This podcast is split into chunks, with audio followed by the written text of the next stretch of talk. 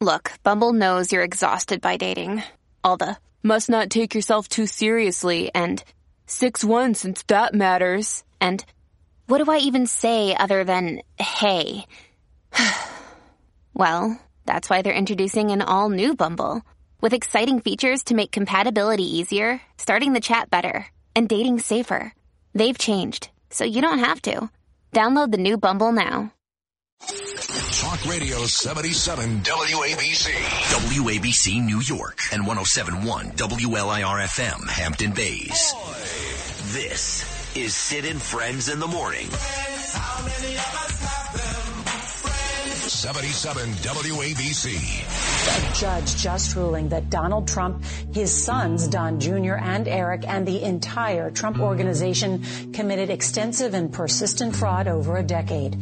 The ruling says the former president inflated the value of his assets by billions of dollars and then lied about his net worth on financial documents to banks and insurance companies. This now leads to the cancellation of the company's New York business license, which means the Trump organization could lose control over properties like Trump Tower in Midtown Manhattan. The major win for New York Attorney General Letitia James, who is seeking a fine of $250 million and a permanent ban on the Trump organization, including Trump himself, from doing business in New York State. A Staten Island judge orders Mayor Adams to immediately move migrants from a controversial shelter. But the city has vowed to appeal, setting up another debate over the city's right to shelter law. The Staten Island residents say that a migrant shelter simply does not belong in this neighborhood, and now a judge agrees. We couldn't be more pleased, and we're going to we're going to continue to fight if necessary. People's hearts are in the right place and trying to help. But at the same time, we have to be logical and put the taxpayers of the city first.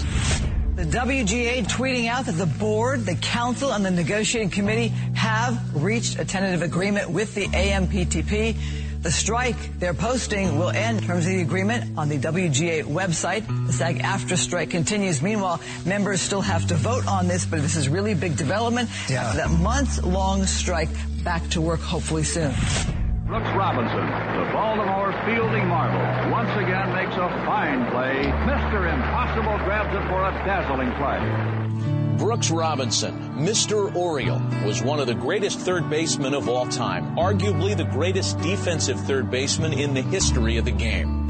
His artistry on the left side of the diamond robbing hundreds of batters of sure base hits. Would you believe that?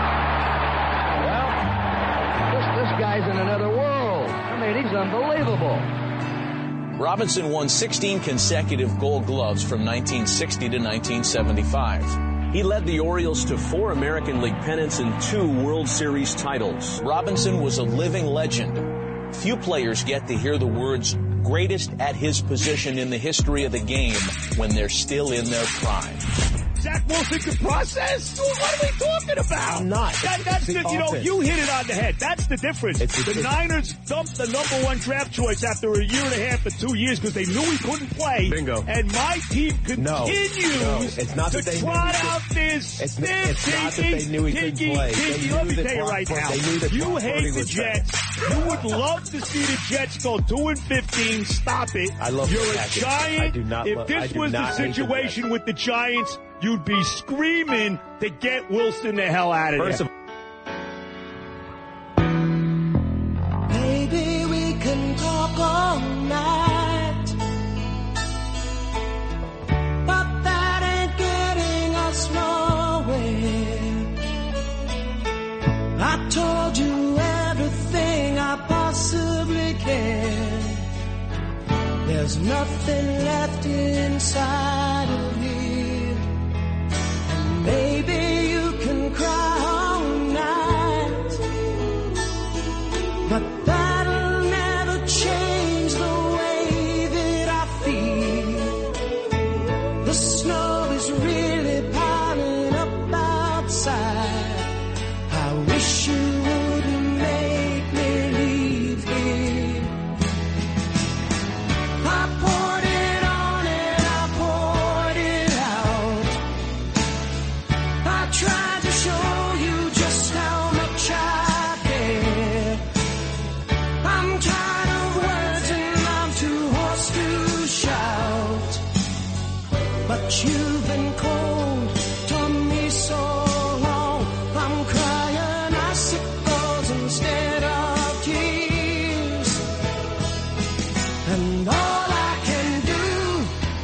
do is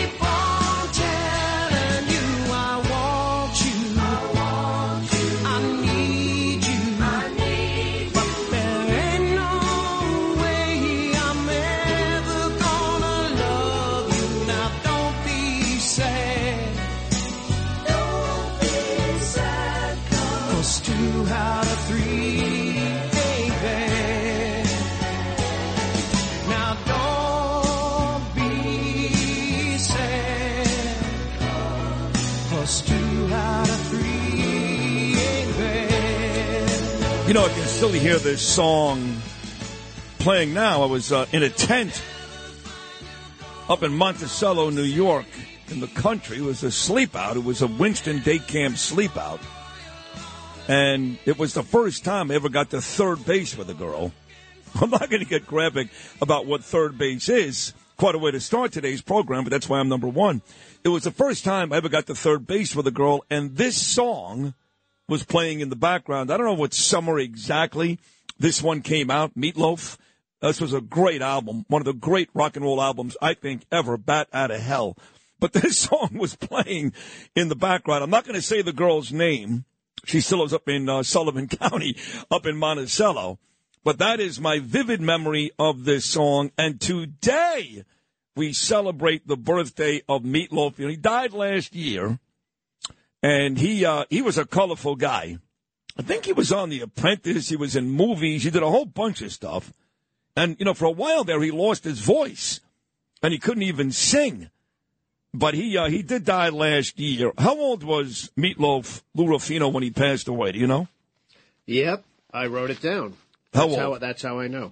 74. He was 74, so he would have been 75 years old today. 76, actually. I think Oh, he's gone almost two years. Okay. Yes. Yeah.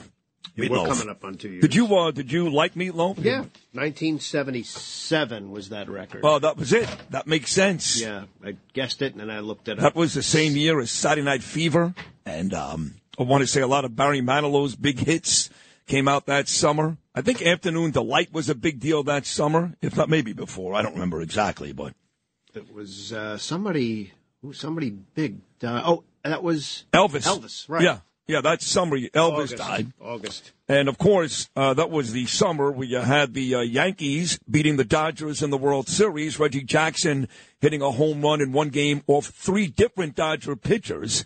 That was also the summer of the blackout here in New York City.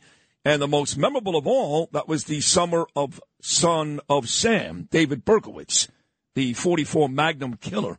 That summer, 1977, was one of the most memorable in the history of this city. And sure enough, there you go, Bat Out of Hell. Yeah, that was a bit crazy year. Nuts. Yeah. Nuts. I, I just moved out of the Bronx up to Rockland. You were living in the Bronx. I was living in Riverdale. Oh, Riverdale. Okay, that's not the not the Bronx. Bronx, I no. lived in Riverdale too. Right. I lived in the beautiful Century Building where Jews play tennis and they swim. When you say the Bronx, I'm thinking the boogie down like No, no, Bernard. no, you know, It was not Boogie Down. Yeah, not It the was- Boogie Down. It was Skyview. Skyview. that was the Bronx, which is a beautiful area. Oh, yeah, But that was not Bronx. No. Not BX, baby. No. See, mean, we talked uh, just now about that uh, Yankee Dodger World Series. The Yankees in 1976 got swept by the Cincinnati Reds. And George Steinbrenner, during the offseason, said, no good. Getting to the World Series and getting swept, not good enough. So in that offseason, between the 76 and 77 season, George went out and got Reggie Jackson. And Reggie, of course, had that monster 77 World Series. Bucky Dent hit the big home run off of Boston in 78. Got the Yankees back to the World Series. They won it again. Bucky Dent was also that year the World Series MVP, my friend Bucky. And then, of course, the Yankees got back in 1980 in the strike shortened season.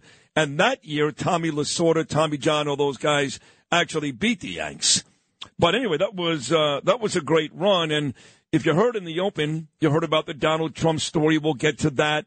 Vito Fossella out in Staten Island. We'll get to that. Uh, you heard all the news that's fit to print. Bob Menendez will get to tonight's debate in Simi Valley, California. But you heard a really nice little montage put together by the MLB Network about the passing of Brooks Robinson. So I was born in 1967. I was only two years old when the Mets, the Miracle Mets, beat the Baltimore Orioles in the World Series. That year, 1969, we talked about the summer of 77. What a year for New York. The Jets won the Super Bowl. The Knickerbockers won the NBA championship. The Mets won the World Series. Three of our teams won championships in one year. That's besides the fact we walked on the moon that year. We had Woodstock that year. And my gorgeous wife, celebrating her birthday today, Danielle, was born. Happy birthday, Danielle. I love happy you. Happy birthday. Yes. That's Danielle, happy birthday, Danielle. She hates this day. She hates birthdays. She used to like them when she was younger. Now she's one of these people. I tell her to stop it. She gets mad at me. She's one of these people as she's getting older that doesn't enjoy birthdays anymore. Oh, no wonder we didn't play us, us open a song. Yeah, no, we didn't do that. Okay, Yeah. now it's But um, but I love when I wish her a happy birthday. But that was a uh, a crazy year, '69. But I don't remember it because I was two when the Mets beat the Orioles in the World Series. But Brooks Robinson in 1966, his Baltimore Orioles swept the Los Angeles Dodgers in the World Series, and the year after '69, in 1970, the Orioles won the World Series again. They beat the Reds. So Brooks Robinson played in four ALCS series. He was a part of two championship teams. And in 1964, Brooks Robinson had a monster year. He won the MVP. Monster year. And then the Orioles, much like I talked about George adding Reggie, the Orioles two years later added a Cincinnati Red outfielder by the name of Frank Robinson. So now you had the Robinson guys. Brooks and Frank on the same team. And of course, that very first year that Frank got to Baltimore, they swept the Dodgers and won the World Series. Now they can pitch. Don't forget the 71 Orioles were the first team ever to have four, four starters win 20 or more in the same season. McNally, Dobson, Cuellar, and the great Jim Palmer. And they had Hank Bauer in the mid 60s giving way to Earl Weaver, one of the greatest managers ever.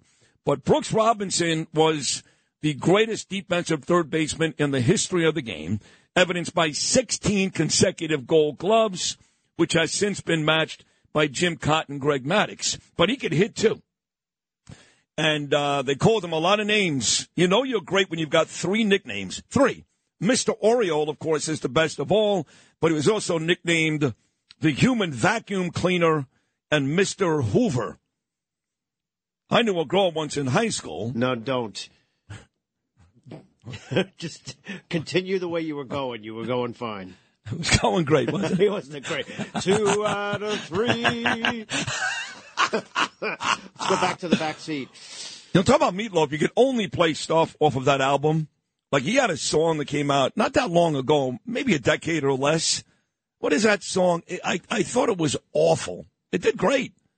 Uh, you mentioned it this morning. You were going to play. Oh, um, awful. Uh, le- uh, uh, I'll d- I would do anything. yeah, that uh, uh, terrible. I think it's on one of his Bat Out of Hell, one of Right. the other ones. No, it's all- not Bat Out of Hell. Yeah, but they had Much he- later. Yes, but he had two other ones called Oh, Bat Out know. of Hell Two and Bat Out of Hell And Three. while we're talking about Reggie and Brooks Robinson and baseball, the famous song off of that album is Paradise by the Dashboard Light, Bat Out of Hell, because Phil Rizzuto does a whole baseball call in the middle of that song, and very few songs in the history of music annoy me more than that song. But when you first heard it, Oh, yeah, it was great. you thought, First time. this is cool. A hundred years ago, yeah. Right, it was. It's like Now it annoys the hell out of me. It's stupid, and Yeah. he didn't know. He didn't know what it was about too. But he was brought into the studio to do it. Oh, is that right? Yeah, because he came on with Imus. He had no idea, Uh, right? 20 yeah, what Yeah. a gr- oh, such a good guy, Phil. Oh, Phil was a great was guy. such a great Yeah, guy. He was. So Brooks Robinson spent his entire 23 year Hall of Fame career with the Orioles, and he died yesterday at the age of 86. Rest in peace, Brooks. Now, the big story, of course, you heard at the very top of the open, is my friend Donald Trump. I did speak to Lara last night. I sent, um, sent Lara a text. I just want to read this uh, to you. After the ruling came down that the judge decided that Donald Trump had committed fraud, overvaluing his company, and now Trump faces a whole bunch of really brutal possibilities. That's why Joe Tacopina's hopping on today. I said, Lara, hope you guys are okay. Such bullshizzle. Sorry. And she replied very quickly and said, Thank you, Sid. The system is so broken. And she's right about that. The system really is broken. So if you don't know the story, the judge who hates Trump, you need to know this because this is the truth. The judge hates Trump. And uh, the judge decided that Donald Trump committed fraud. Now, for some reason, it's in the open, Justin, but I don't see that actual clip here on our on our um, page here. Of the news report? Yes. It's uh, number 20, I think. Number 20. Okay. Uh, there it is. You're right. This is locally CBS 2 New York reporting on this Donald Trump story. It's a big one. Here's what uh, went down late last night. A judge just ruling that Donald Trump, his sons, Don Jr. and Eric, and the entire Trump organization committed extensive and persistent fraud over a decade. The ruling says the former president inflated the value of his assets by billions of dollars and then lied about his net worth on financial documents to banks and insurance companies. This now leads to the cancellation of the company's New York business license, which means the Trump organization could lose control over properties like Trump Tower in Midtown Manhattan. Tonight's decision is a major win for New York Attorney General Letitia James, who is seeking a fine of $250 million and a permanent ban on the Trump organization, including Trump himself, from doing business in New York State. Wow. So Donald Trump, of course, went right to Truth Social, his social media home.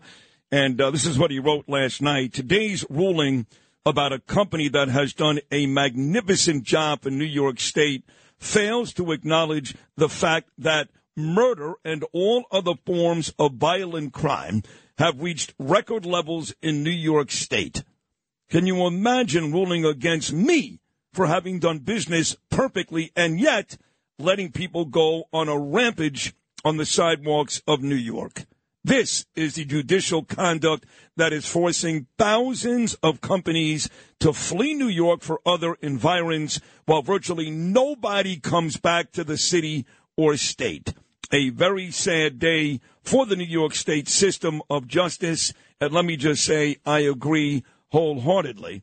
Now, uh, Trump ain't going to be at that stupid debate tonight, the second GOP debate which is in Simi Valley, the Ronald Reagan Library in California. You know the seven folks that will participate, which include Doug Burgum, Ron DeSantis, Nikki Haley, Tim Scott, Fat Chris Christie, Vivek Ramaswamy, and Mike Pence. Trump is going to Detroit, and he's going to meet with the United Auto Workers. Biden was there yesterday, and uh, Alec, who does a great job with the Open, gave me a chance, if I wanted to, to play some Biden but it was practically inaudible. I mean, he can't speak. He sounds stupid on his bullhorn with his stupid hat. And the truth is, Biden had no intention, I mean, zero intention of going to Detroit until he found out my guy Donald Trump was going. So I'm not going to play Biden today, but you could bet your ass I'll play Donald Trump tomorrow. So this uh, this could be very very bad. All kidding aside, for the president, I do want to get to the probability, if not possibility, of a government shutdown. I know the Senate put forth the bill yesterday, led by that jackass Chuck Schumer. And now I guess they're just waiting on the House. And the House Republicans fighting with Republicans. Matt Gaetz, supposedly the big troublemaker in that one. Noam Laden, my uh, big time news guy. What is the latest on the Republicans, the House, and where are we going to be come this uh, deadline, which I think comes on Saturday? Uh, I think this deadline is going to come and go, and we may actually see this shutdown. But the Senate's trying to stop it. They had this bipartisan package that they passed 77 to 19 last night, which essentially moves the deadline uh, to November 17th, gives people more time to sort of hash this all out. But as you say, in the House, uh, it's Republicans fighting against Republicans, and there's no thought that they're going to come to sort of any conclusion by Saturday. So if that doesn't happen, the shutdown would furlough millions of federal employees, which means they wouldn't get their paychecks. Uh, they'd probably get it retroactively somewhere down the road, but uh, it would disrupt, uh, you know, TSA workers. I mean, it could have some serious effects. Uh, and right now, if I had to guess, it looks like it's going to happen. Wow. So your money is it's going to happen. There's going to be a government shutdown. Yeah, I look. I don't, I'm not the smartest guy in the room for sure, but you're up there. Uh, the but when you see that the House, they've there's been no movement towards making this happen. Uh, the Senate trying to you know make it happen, and they're push they pushed this bill through pretty easily last night. Yeah. That they're hoping the Republicans will jump on board and you know carry it across the finish line, but there's no sign they're going to do that. Well, no, this is uh, Chris Clem. He used to be the former Border Patrol chief.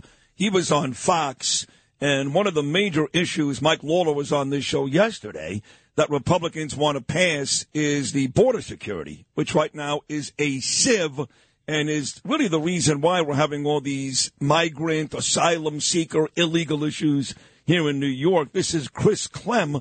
This is cut number seven saying we got to shut it down. Cut number seven. The federal government needs to, to shut this down. They need to send all the resources they need. They need to go ahead and, and, and implement the policies that we started, that we had worked for for almost 25 years to get this border secure. And most importantly, need to engage Mexico again in the firmest way we possibly can to include the source countries, because these are not just Mexican nationals and Central Americans coming through. These people from all over the world that are um, that are coming into our border, and we've got to shut this down. One more story that deserves to be mentioned at the top here is Bob Menendez. You have any opinion on Menendez? You know, I brought up yesterday that 2015 he was in trouble. There was a story in 2017 where he allegedly was uh, with teenage hookers in the DR. Now you got this cash and gold. I mean, basically for nine years, this guy's been in trouble with some really tawdry stories. You have any real opinion? I think he's a scumbag. I do. Any opinion, uh, uh, Noam, on Bob Menendez? Uh, he's he's he's in a host of trouble. No two ways about it. You have the feds after you, and they have all this evidence that they laid out of hundreds of thousands of dollars of cash that he was keeping in his home, those gold bars.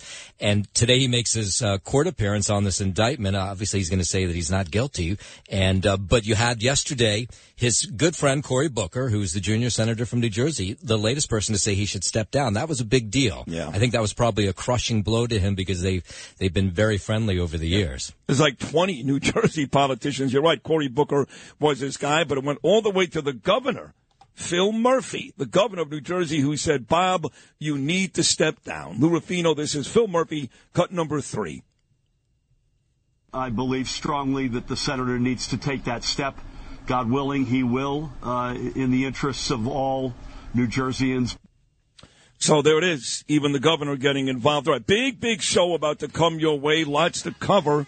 Big win for Staten Island yesterday. Congratulations to Vito Fossella, the St. John's Villa Academy. Really, congratulations to my guy Curtis Sliwa, who's making all this happen. Him and those Staten Island rebels. We'll talk to the attorney Lou Gelormino. Big one coming up at 6:45. The aforementioned Curtis Sliwa here for his daily appearance coming up at about 7.05.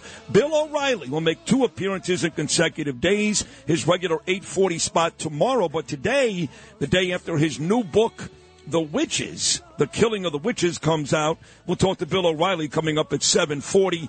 8-10, he's been everywhere. Another embarrassing loss for the Jets. Him and Joe Namath, WFAN legend, my former partner Joe Benigno will be here. 825, Joe Tacopina. What is Donald Trump really facing after this loss here in New York State?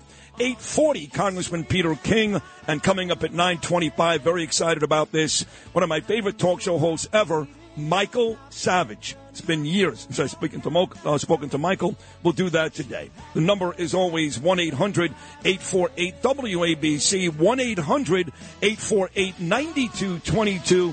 Again, a very happy birthday to my beautiful wife, Danielle. I love you. We'll come back on the Wednesday Tunnel to Towers edition of Sid and Friends in the Morning. Happy birthday also, Meatloaf.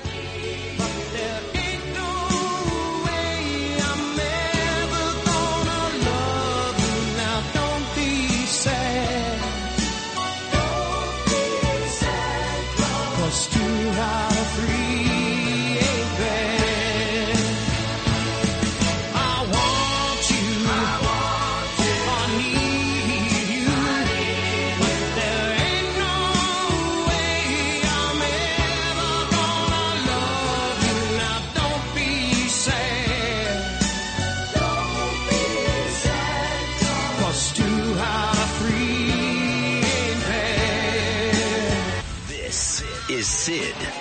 Friends in the morning. 77 WABC.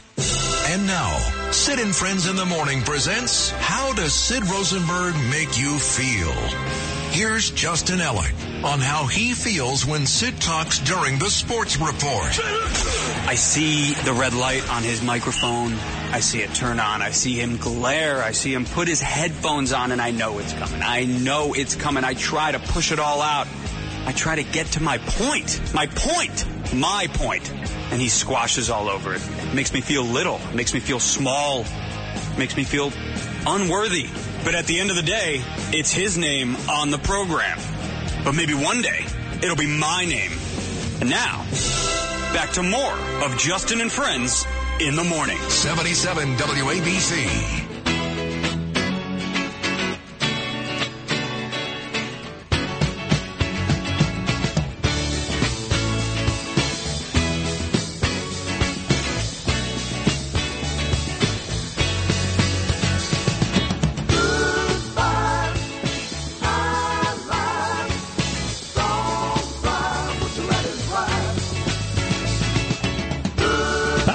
What? Justin and friends in the morning. I can see it. Why not? What if one day you're home retired and you're Yeah. looking for a sports thing and that's still going on and Justin's with some other guy doing a. You can see it. This is not going to sound like a compliment, but it is. There's worse on this station and radio today. Just trust me. No, that's a There's big, worse. big compliment. Yeah. Lou Gelormino, Curtis Sliwa, Bill O'Reilly, Joe Benigno, Joe Tacopina, Peter King, and Michael Savage, all to come uh, today on this program. And uh, Lou is coming on because, again, that St. John's Villa Academy, well, the migrants, well, like to call them the illegals, migrants, and asylum seekers really makes me nauseous. The illegals, they got to go. Get out. That's it. See ya. And at the sake of repetition, let me say that I don't blame these people. Like I've said, I don't know, a hundred times. If I woke up this morning in Honduras and saw some guy stabbed outside my apartment, I'd want to come to New York too. I don't blame these people.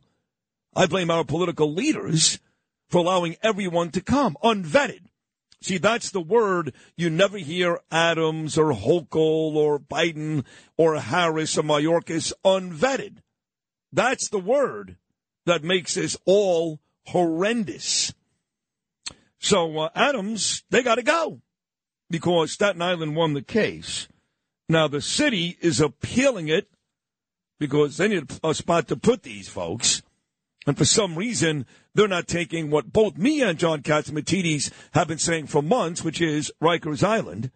So this is Staten Island Borough President. I really like this guy. Vito Fossella on with Katz yesterday. Katz and Cosby, terrific show, 5 p.m. every weekday afternoon, talking about the appeal. Now, don't forget, one of the two attorneys that won this, Lou Gelormino, he's going to join me next. We go from Lou to Curtis before breaking out boys like Bill O'Reilly, Joe Benigno, Michael Savage, Peter King. So it's a huge show. But this was Vito yesterday on Katz and Cosby talking about the upcoming city appeal and why really they don't have one. Vito cut number nine. the judge uh, really destroyed the whole argument, as I mentioned. This right to shelter concept, there's no law that uh, stipulates that it should be in place. There's no constitutional right. Uh, so when you go to the appellate division, I'd love to hear the professors uh, or the judge's opinion on if there's no law in place, what are they going to appeal to? There's nothing to hang their hat on, at least on the surface. Can you tell me? I know my friend Nicole Malliotakis will join us tomorrow. She was excited yesterday. The Supreme Court they announced something about right to shelter, and you reached out to me, Justin, and I know you booked Nicole for tomorrow. Do you know any of the specifics as to what Nicole will be talking about in terms of right to shelter? Uh, I could look at the message she sent me. I mean, I know she's been saying for months that the mayor seems to confuse right to shelter Mm-hmm. with sanctuary city. Or he- at least he's he's confused on what exactly Yeah. right to shelter means. I mean, the tweet. The, so the tweet that I was sent says it was her tweet. It says New York Supreme Court confirms what I've been saying all along. New York City's right to shelter was intended for homeless New Yorkers. Correct. And the mayor should stop housing migrants immediately. So Right. That, so that's the gist of it. Was it wasn't really ever intended for illegal immigrants, which seems obvious to me. Right. Well, again, we'll talk to Lou Gelormino and Curtis Sliwa coming up. Nicole Malliotakis will join us tomorrow. But it is Wednesday, and you know every Wednesday we do the Tunnel to Towers update. This past Sunday was a huge success, and it always is. Thank you for helping us raise money for the Tunnel to Towers 5K walk run. It was a rainy day, wasn't very nice, Erev Yom Kippur, but thousands and thousands showed up to show their love for Frank Siller, who's a wonderful man, his brother Steven Siller, who died a hero in this city. It was one of the biggest events in the city, all for America's heroes. On Sunday, our friends at the Tunnel to Towers Foundation held their annual 5K run and walk in New York City. The course retraced the final footsteps of their chairman and CEO Frank Siller's younger brother, FDNY firefighter Steven Siller, on the morning of September 11, 2001, through the Brooklyn Battery Tunnel to the Twin Towers. I was there. Running with the 77 WABC team. It was incredible to see and to meet so many of our listeners out there on the course while we honored those we lost on September 11, 2001, as well as those lost to 9-11 related illnesses and the global war on terror. He ran alongside Tunnel to Towers program recipients, catastrophically injured veterans and first responders, fallen first responder, and Gold Star families. I speak with so many of these families on air and at events. They truly represent the best of America. Even if you were not able to join us on Sunday, you can still support the Tunnel to Towers Foundation as they honor America's heroes and their families. Just go to T, the number 2T dot org. That's right, folks. Never forget, join the Tunnel to Towers Foundation on its mission to do good in honor of America's heroes, including Steven Siller, God rest his soul. Donate just $11 a month. Do it today at T, the number 2T dot org. That's T, the number 2T dot org. This is Sid on Sports. Oh, sponsored by Peerless Boilers on 77 WABC. Justin Ellick here with your bottom of the hour sports update, sponsored by Pete Morgan of Peerless Boilers. Go to peerlessboilers.com, paviliontankless.com to find a dealer near you. They're the world's best at built boilers. Just some baseball action to get to from last night. As the Mets got postponed, it was just the Yanks squeaking out a 2 to nothing victory on the road over the Blue Jays in the first of three with Toronto. Toronto did hold a two game lead over the Houston Astros for the AL second wildcard spot with the loss last night and Houston having the night off. That lead is now down to just a game and a half with just five days left in the regular season So schedule. the season ends today. Toronto does not make the playoffs. No, right? they, they they would they would be in that second wild card. No, isn't, isn't it the Rays and the Astros? Or did Toronto uh, jump over Toronto the Toronto's over right now ahead of Houston. Okay. by a game and a half. So it's Toronto and Houston. would play yes would play in that play-in game. That Well, you wild just card have no game. idea, do you? Well, it's a, it's very complicated to No, think off the top of my head. I need to be looking at a bracket. no yes. idea. Well, I just told you. Yeah, but I think you're wrong. Just continue your sports report, and I'll give you the right information. Not that I ever want to jump in during your report. He saw the red light come on. I don't, I don't think I'm wrong, but I uh, if I that am, I guess I'll be corrected. Uh, but uh, all right, so you got that going on. Uh, the teams that have clinched so far, seven out of the twelve spots have been clinched. Those teams include Baltimore, Tampa Bay, and Minnesota in the American League. The National League has seen Atlanta, Philadelphia, Milwaukee, and Los Angeles clinch playoff berths up to this point. Some tight races to watch. The AL East, yes. Well, three teams, uh, wild card teams, make it, right? Uh, yes, Three. yes. So you're right. It is Baltimore, Tampa Bay, like I said, and Toronto. You're right. Right. And Toronto with a, a slim lead, I believe, over Seattle. That's it? That, that's it. You got it. You nailed it. Thank you, Sidney. But some tight races to watch there as the t- as the season dwindles uh, dwindles down here. The AL East is still tight. Orioles lead by the Rays by uh, two and a half games. Baltimore also holds a tiebreaker there. In the AL West, the Rangers lead the Astros by two and a half games and Mariners by three games. The NL wildcard is really the tight race to watch here. The D-backs are in the number two wildcard spot, leading the Cubs by one game. The Marlins are half a game behind Chicago, but hold the tiebreaker advantage over the D-backs and the Cubs. And then the Reds, they're still hanging on. They're a game and a half uh, back of the Cubs for the third NL wild card. And the spot. top spot, I guess, in the NL wild card belongs to the Philadelphia Phillies. Yes? Yes. indeed. They clinched last night. And of course, a sad day throughout baseball yesterday with the passing of Brooks Robinson. He was 86 years old. Sports sponsored by Pete Morgan and Peerless Boilers. Go to peerlessboilers.com, paviliontankless.com to find a dealer near you. They're the world's best built boilers. And I'm Justin Ellick on 77 WABC.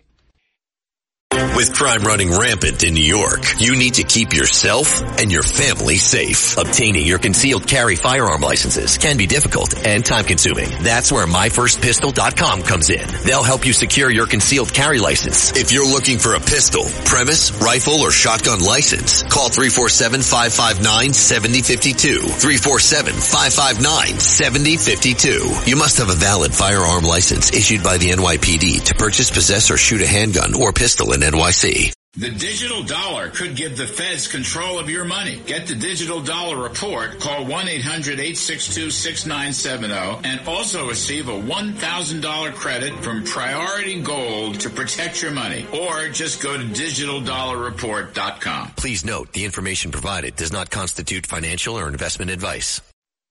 77 WABC. This is Sid and Friends in the Morning. No, I get by with a little help from my friends. We couldn't be more pleased, and we're gonna we're gonna continue to fight if necessary. People's hearts are in the right place and trying to help, but at the same time, we have to be logical and put the taxpayers of this city first.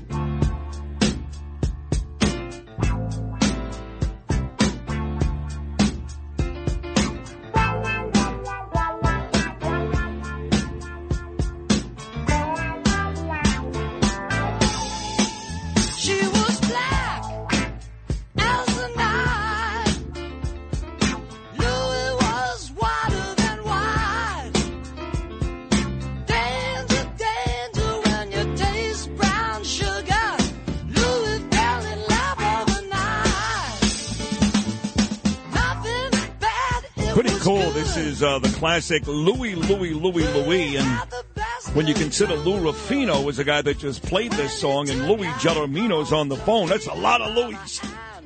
So just play this for a bit here. This is Louis, Louis, Louis, Louis. Come on. Gelormino is a big time attorney out on Staten Island, and you know that Curtis Sliwa, who's coming up next, and the Rebels, led by folks like uh, real American patriots, Johnny Tobacco, Scott Lebedo, they've been out there fighting and fighting to keep the illegals out of St. John's Villa Academy, a, a home for uh, elderly people as well. They fight on Staten Island and they do a better job, quite frankly, than any other borough. Now, I did speak to Joann Ariola yesterday. She's in Washington, D.C. today, and she is continuing our fight in Brooklyn slash Queens to keep the illegals out of Floyd Bennett Field. But Staten Island got a big win yesterday, a landmark victory, and here he is, one of the two attorneys who got the win, my friend Lou Gelormino. Lou, congratulations, buddy. How you feeling this morning? Thank you, Sid. Thanks for having us. Wow, what a lead in. Louie, Louie. I haven't heard that song in a while. Put a big smile on my face. Thank you so much. You're welcome. Uh, well, congratulations. Uh, it comes down as a win. Now, I know you had a minor victory not that long ago and they took it away from you and they'll be in the appeals court coming up here trying to do it again. But at least as of right now, 651 on this Wednesday morning, the impetus is on Eric Adams to move the migrants out. So tell me, how did it feel to get the victory and do you feel like you're going to keep the win? Well, it felt good. You know, one of the things that uh, we're really happy about is we we had a judge, Judge Ozzi, that made a really thoughtful, uh, responsible decision, very well written, a 30-page decision. You know, his decision well went well beyond Staten Island. Not only does the St. John's Villa to get out of there, uh, the judge made a decision to overturn the the New York State so-called right to shelter decree that's been in place for 50 years. And you notice I said decree because it has not been a law for 50 years, and Judge Ozzi saw it as such and overturned it. So now we have a situation which the mayor actually wanted. He has been trying to overturn this right to shelter decree for the last two months. So Judge Ozzi actually gave the mayor exactly what he was looking for. So now the ball is in the mayor and the city's court, and let's see what happens. Well, well, you know, it's funny you say that because there are some people that say that Eric uh, Adams kind of confused sanctuary cities with right to shelter. Then he wasn't sure if right to shelter was for just homeless or homeless and migrants. So here's where I'm confused, and I think Eric will join me tomorrow. He has been trying, you're right, to, to remove the right to shelter for a couple of months, but at the same time, at the same time, he keeps going on and on how we must treat these illegals humanely and has gone over the top. He has bent over backwards to treat them better than Americans, than homeless and veterans. So which one is it? Does he want the right to shelter so we can treat the migrants the way he has been treating them? But he wanted to go away. At that point, he can get those people out of here. Which one does he really want? Well, I think we're going to see that answer today or tomorrow, Sid. If he, the, the city put in a notice of appeal in our case yesterday. They haven't fully appealed. I think they want to digest the decision and make the right choice and see where they want to go. So hopefully we'll have an answer for that today, and they'll make the right choice and decide, hey, this right to shelter decree wasn't meant for people from China, from North uh, North Africa, from Venezuela. It was meant, as you said, for our homeless and our veterans. So if I'm Joann Ariola, and she represents uh, Queens, Rockaway, but Brooklyn as well. We've got Jamie Williams, a Democrat Assemblywoman. She represents Mill Basin and all those parts around Flatbush Avenue in, in Brooklyn. And they are trying to do the same thing. Like you said, it's kind of a New York State thing, not just a Staten Island thing. Why wouldn't they uh, go to their lawyers and have their lawyers use the same ammunition here and just say that right to shelter doesn't work and therefore these illegals have no right to stay there? Why wouldn't they just all use what worked for you? Well, hopefully they will. I mean, in, in the in the Floyd Bennett case, there's the added dimension of it being a federal park and federal lands. So we have to get over that, or whatever whatever attorney uh, is is is handling the case has to get over that hump, the federal jurisdictional hump there. So that that adds a, a legal layer there. Um, so um, I think what'll happen eventually is everybody will be citing this case, though, if it doesn't get overturned.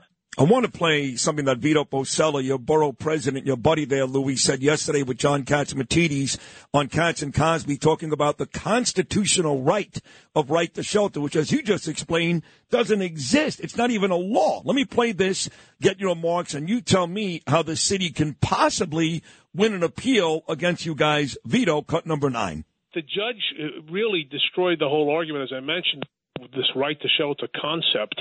There's no law that uh, stipulates that it should be in place. There's no constitutional right. Uh, so when you go to the appellate division, I'd love to hear the professors uh, or the judge's opinion on if there's no law in place, what are they going to appeal to? there's nothing to hang their hat on, at least on the surface. Sounds like a very good question to me. Now, he's a brilliant guy and a borough president, not a lawyer. You are. But based on the Constitution, based on the law, they don't really have an appeal, do they? Well, let me correct you a second. Vito is a, a very good friend of mine. We graduated high school together and we're still dear friends. And he is an attorney. Well, yes. He did graduate law school from law school also. And he's absolutely right, just like he is absolutely right about most things. Um, there is no New York State constitutional right to shelter.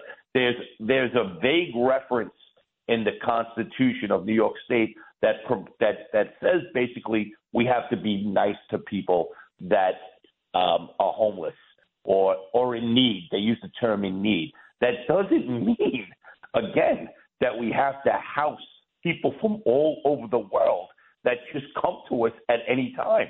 I mean, it's an absurd notion, and Vito's absolutely right. It is not based in law. It is not based in the Constitution. Sorry, Vito, you are an attorney who knew, so that explains uh, partly why you're so brilliant. Uh, Lou, I do want to ask you then if the appeal does lose, and it sounds like it will, uh, how quickly does the mayor have to act on getting those illegals out of Staten Island?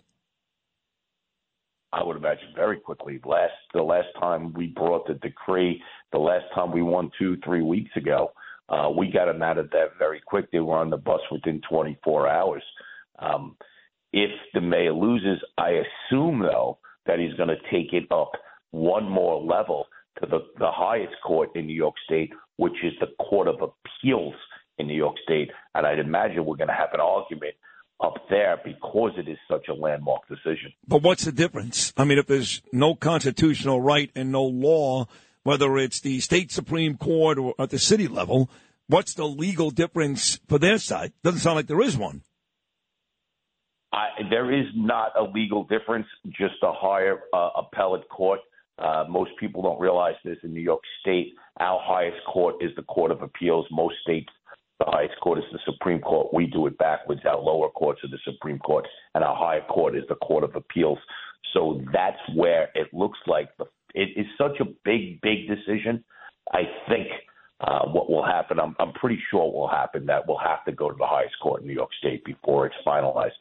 You know, as we wrap this up, Curtis Sliwa, who is uh, the face of this revolution, if you will, and I'm proud of him. I really am. I've been out there three times with him, twice at Floyd Bennett Field, and once in the parking lot of Toys R Us in Brooklyn on Flatbush Avenue, uh, kind of spearheading this thing for that area. But he's been out there with Creedmoor. He's been there in Brooklyn. He's been on Staten Island a million times. He's been arrested four or five times uh, since this thing started, and 80 or 81 times in his uh, Brooks Robinson brilliant career.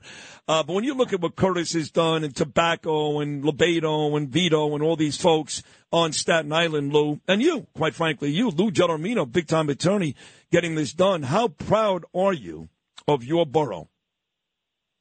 Well, I have to add my partner Mark Fonte in there, who's been at the forefront of this and a, and a true American patriot. He really is. I am so proud of Staten Island. You know, we've we've become the butt of a lot of jokes lately, and and one of the things as I was listening to your leading is also we have the Siller Foundation here in Staten Island that does amazing work. Uh, I'm so proud of these guys, Beto Tobacco, my my my dear friend Vito, um, to, to to be at the forefront of true patriotism. Again, we have nothing against these migrants. Staten Islanders, just like New York City residents, just like Americans, are charitable people. But there's a limit to our charity. There's a limit to our patience. These migrant situations, this migrant situation in New York City and in America, is just overwhelming us. And we have to put an end to it. Like the mob always says, don't confuse my kindness with weakness, Lewis. Without a doubt. Yeah, yeah. So, um, yeah. So on the way out, a lot of your good buddies, including your best friend Vito and Nicole and Joe Borelli and others, want to see your borough succeed. You have an opinion on that? It's time, Sid. It's time, Sid. It's been a it's been a long time coming. Where we are a small percentage of the city, but we pay the highest percentage of taxes. We get the least amount of services. We are a small conservative, strong conservative voice for for the state, and and basically we're just getting stepped on on uh, on every end. The state doesn't listen to us anymore. The city doesn't listen to us on it anymore. We have a city council where we're only four out of 51, I believe, uh, in the representation uh, uh, at the city council. At the state legislature level, it's the same. It's the same kind of ratio. It's time for us to determine whether we want to succeed and govern ourselves. Lou Gelormino, you're a true American hero. Great work here. I mean it. Great work. I wish you were my attorney in Brooklyn and Queens too for Joanne, but uh, at least, the very least, you set the precedent that this could be one. I wish you the best of luck in the appeals court when it gets to the Supreme Court as well. Either way, you've done an outstanding job. You're a terrific guy. Thank you so much. Sid, thank you for all you do. We truly appreciate it here in Staten Island. Thank you so Ah, much. thank you, buddy. Thank you. I never really knew much about Staten Island, other than um, getting stuck on the expressway when I would take go to New Jersey to go upstate to see my parents.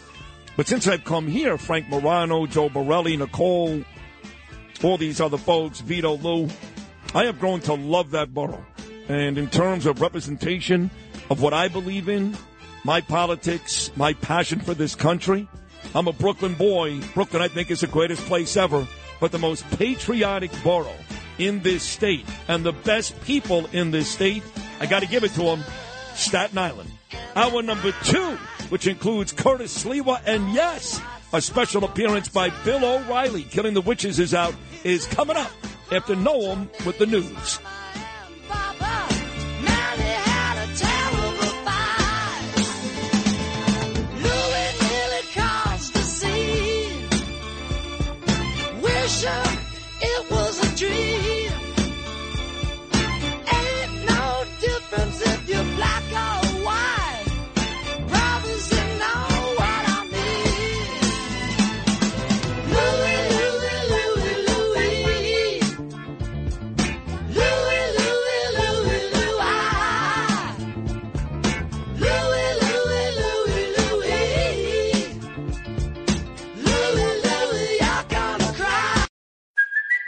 It's Kaley Cuoco for Priceline. Ready to go to your happy place for a happy price? Well, why didn't you say so? Just download the Priceline app right now and save up to 60% on hotels. So whether it's Cousin Kevin's Kazoo concert in Kansas City, go Kevin, or Becky's Bachelorette Bash in Bermuda, you never have to miss a trip ever again. So download the Priceline app today. Your savings are waiting. Go to your happy place for a happy price.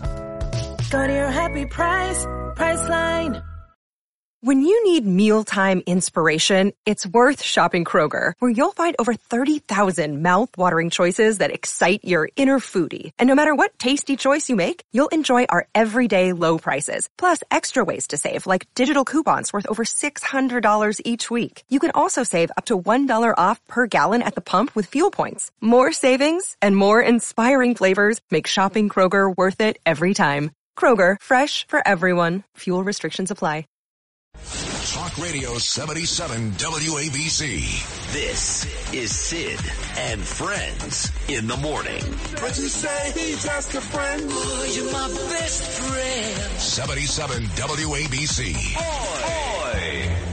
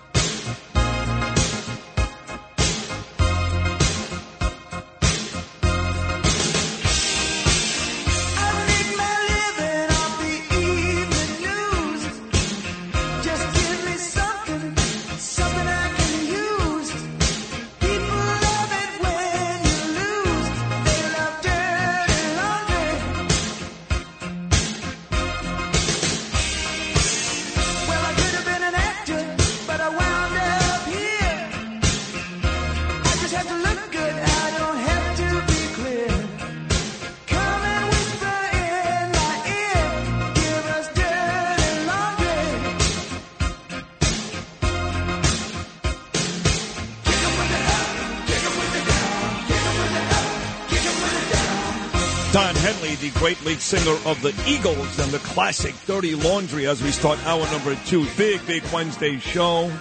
Bill O'Reilly, Mike Savage, Joe Benigno, Peter King, and others still to come. But of course, right after speaking to big time Staten Island attorney Lou Gelormino, who got a huge win for the folks on Staten Island and maybe everybody, maybe everybody yesterday. We talked to the man that makes it all happen. He's the guy.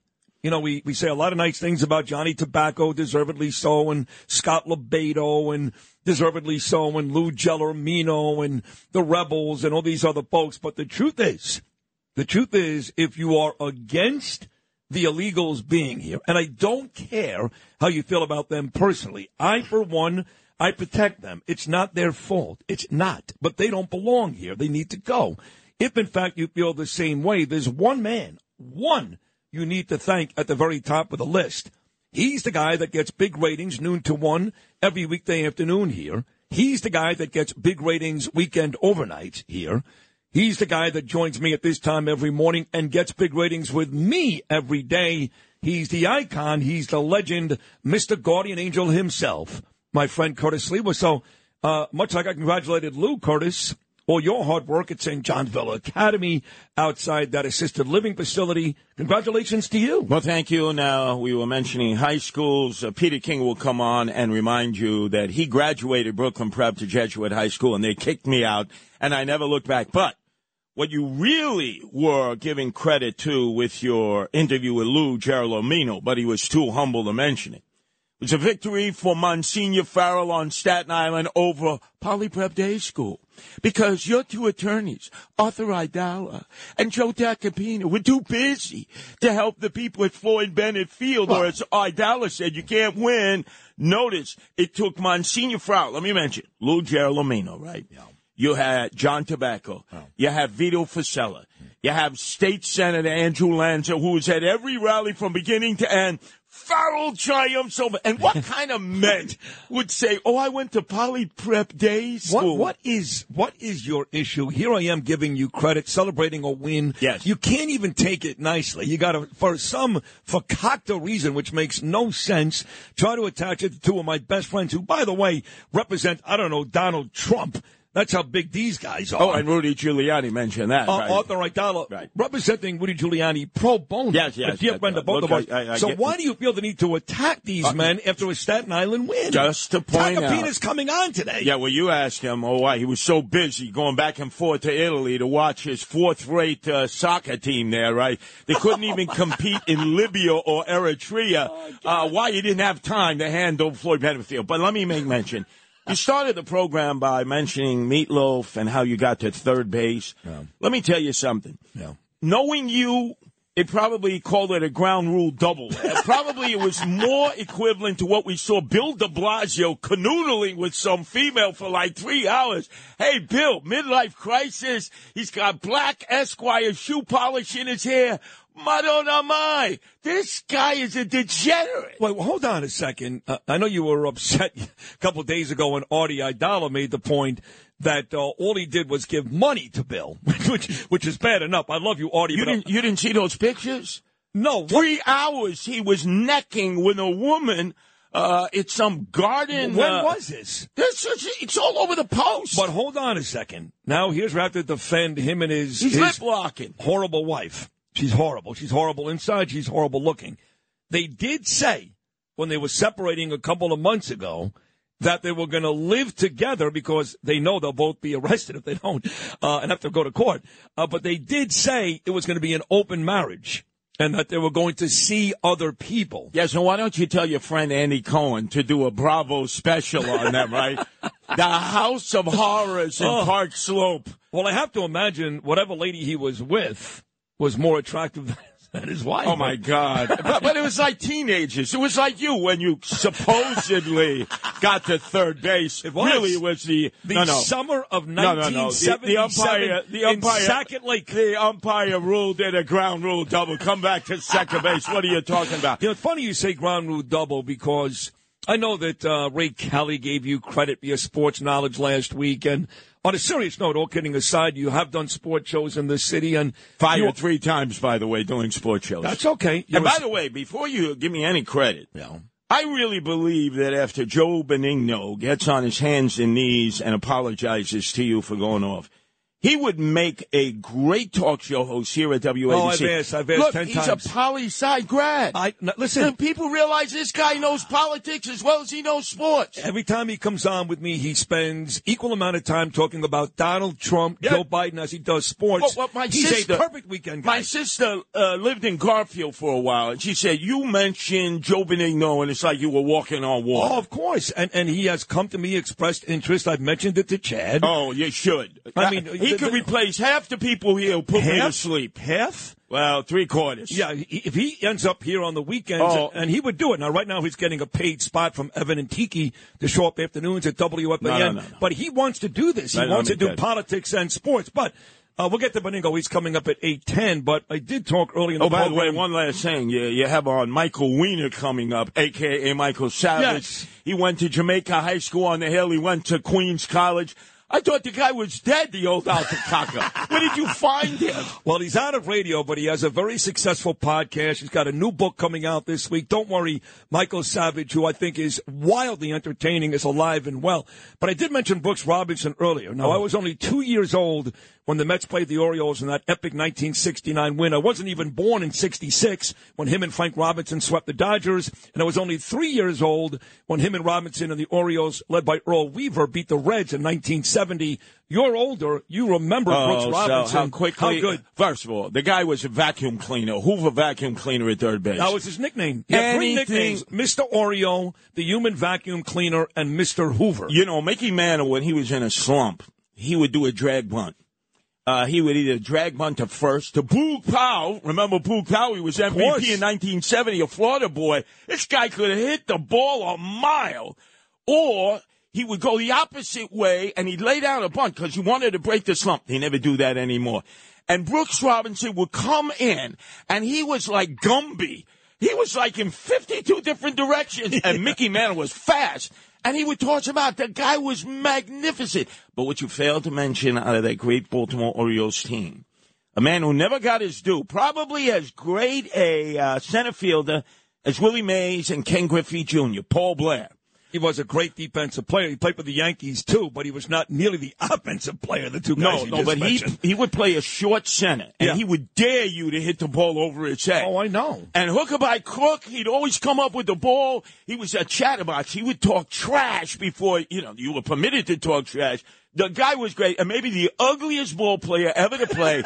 Looked like he got hit in the face five thousand times with a baseball. They they rotated. There was Elrod Hendricks catching, and Andy Etchebarren. Yes. What looked uglier, the baseball mitt, the catcher's mitt, or Andy Etchebarren's face? He must have had so much acne when he Oh, was a yes. kid. What the hell? Didn't you use Clearasil, Andy? What a great team that was. And as you mentioned, the four pitchers, all of them 20 game winners. And somehow, I'll never forget, I think it was the seventh inning, game number three. I'm thinking back. Bases loaded, two out. Paul Blair up. He hits one deep. And another great center fielder, Tommy Agee, goes diving into the track, makes a basket catch, and deprives the Baltimore Orioles of a victory in that game. You see, as much as I hate the Mets, even I give credit where credit is due. Well, 1969 was just a miracle season. And just to kind of transfer back to a transition, I should say, to where we started, I'm not sure it took a miracle for Gelormino to win yesterday because the law and the Constitution seems to be playing in your favor, Curtis. So I want you to know that I called Joann Ariola right after uh, I found out that Lou won. And she was very happy. She called one of her constituents on Staten Island, one of her friends too. And uh, she's on her way to uh, D.C. as we speak this morning to speak about this crisis. And they said, look, these guys got the win. And besides the fact that it's on federal property, there's a flood issue there. Why can't you use the same exact reason? The right to shelter doesn't exist. it just doesn't exist. Look, how many times have we said it's time to replace managers, whether you're a Met fan, you know, Buck Showalter, or whether No, not time. He needs to come back one more All right. Well, uh, whether you want Aaron Boone needs to go. Okay. It's time, Joann. Get rid of John Ciampoli. He is a election lawyer. They already they've struck out. They they they made one strike in their appeal. They went to the wrong judge in the wrong place. Is that true? Yes. So wait, but isn't the injunction in place, or am I No, wrong? no, no. there's no, injunction in place. No injunction in place. Wrong lawyer. It's not an election issue. Right now, you should turn to John and say, stick to the elections. Let's bring on Lou Gelormino and Mark Fonte. They know how to do this. Well, they work in Brooklyn and Queens Of too. course. Remember, Well, the gotta- Verrazano, well, the gotta 'em. Verrazano Bridge is attached. Without the Verrazano Bridge, there would be no Staten Island. That's Half true. of Brooklyn went there. That's true. So these guys have these guys though have they said to you that they'd be willing to do this? Well, they have so many cases out there. Remember, they still have Fort Wadsworth that they want to shove illegal aliens to. I got to tell you, what happened to your guy there? The guy who represented everybody who tried to kill me in the past. I was ready to forgive him, Muri. Well, he said when in fact they need to go to court over this, We got to go to that he federal would court. go. We got to go to federal court. Look, you you, you got to organize a sit down. I'll come out to the Rockaways. We'll have Michael Sullivan there, the Sullivan boys. Yeah. Let's sit down and figure this out. We should. Because I have a feeling, as much as I want Joann Ariola and Nicole Malliotakis and our Assemblywoman friend Williams' uh, lawsuit to win, wrong lawyer, wrong place, wrong time. We got to go with the best. Uh, listen, I'm taking your word for it because any success that anyone is having here, and I mean this from the bottom of my heart, is you. You're the guy. I mean, Lou, great job, and these other folks. You're the guy. So if you're telling me yes. this is the wrong lawyer, and Wrong I need lawyer. to get Joe Murray or whoever it is, No, Tacopina's coming Gun. at 825. Look. I'll ask Tacopina. Yeah, yeah. Finally, probably prep day school Well, boys do something you- for your hood. You, you may have heard that Donald Trump lost his fraud case Yeah, yeah, no, no, I understand. So tax, he's got 19 I- cases look, for Trump. I understand, but I remember Aidala saying, "No chance, can't win, ain't going nowhere," because he was protecting who? Eric Adams. By the way, I notice you may be hooking up with Eric Adams again. Yeah, that's right. Why not tell him that you want to go to his new hangout, Con Sofrito? What is this called now? Con And Sofrito. Where is this at? What street is this? Ah, this is up in the Bronx. This is in the warehouse district off Throggs Neck. It's owned by Jimmy Rodriguez. oh, not not the one owned by the guy that you destroyed in the primary. No, he owns no, a restaurant oh, in the Bronx. Fernando Mateo. No, no, no, no. That, that- that guy is a, a poo pot, man. He's not ready for prime time. Jimmy Rodriguez, you know, Jimmy's Cafe, he's owned so many restaurants. By the way, they've all closed down. You got to scratch your head and say, you're open, you close. What they all hang out there now, con sofrito, uh, and it's Eric Adams, it's Eddie Caban, and no doubt it's going to be you, Sid Rosenberg. Oh, yes. Hang it Yes. up there in the Bronx. Well, I'm very close with Eddie Caban. In fact, the uh, the latest police commissioner is going to join me on this show this Friday for Spanish Heritage Day. Oh, you can tell him I'm so disappointed. Remember, No, I'm not going to tell him promoted. that. No, no, no, I'm not going to tell him that. And then uh, we're going to do a big Back to Blue event, which we do every year. And Eddie's coming on for that. Which, and I hate to say this to you because there's nobody in this city who's a bigger friend to you than me. Nobody. You really don't have a lot of friends. I'm your true friend. Oh, they all want to kill me. Well, no, no, but I'm your true friend. But um, I was asked, to be completely honest, if you should be invited to the Back to Blue event, and I said no. I said you should not be invited because the mayor is probably going to come and other political officials. Oh and, yeah, um, yeah, yeah. Wait a second. they really backed the blue. Eddie Caban and See, Mayor Adams. you see, you, you cannot malign the police commissioner and then come you, to a Back to Blue you event. sign a consent decree that basically puts the handcuffs on the cops. You give money to Black Lives Matter and Antifa that was attacking the police. There was one man who stood up to Black Lives Matter and Antifa. That was Curtis Sliwa with the Guardian That's true, Angels. that's true. I got my jaw busted with a claw hammer. All true. And by the way, Staten Island was where they created Back to Blue. And what did Eric Adams do but turn the police on the great rebels and demonstrators outside of the Senior Citizen Center? You saw it with your own eyes at Midland Beach. And he puts drones over us. Hey, Eddie, come on. How come you got a drone over us in Staten Island? Spying on American people. Well, guess what? I've been spying on you at Con Sofrito with Jimmy Rodriguez. Hey, isn't he a felon? Is that is that what Eric Adams' new nickname is going to be? Eric Felons. Wherever there are felons, like the Petrosians, that's where you went the last time, Sid. And remember, Eric Adams never pays the bill. Never pays the bill to the Petrosians. That's illegal. Never pays the bill up at Con Sofrito. And by the way, cops, Eddie Caban, you're not supposed to be hanging out at places with known felons. If you were a cop back on a beat, you'd have to turn in your badge and your gun. No double standard. It's not do as I say, but not as I do.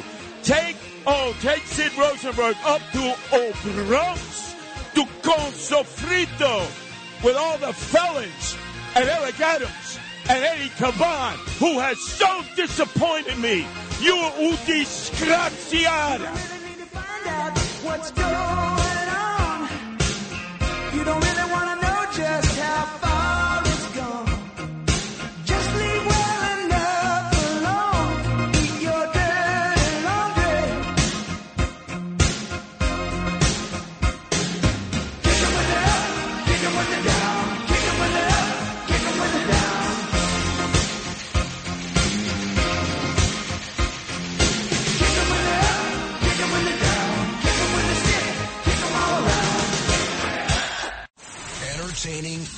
Informative. This is Sid and Friends in the Morning. 77 WABC. And now, Sid and Friends in the Morning presents How Does Sid Rosenberg Make You Feel?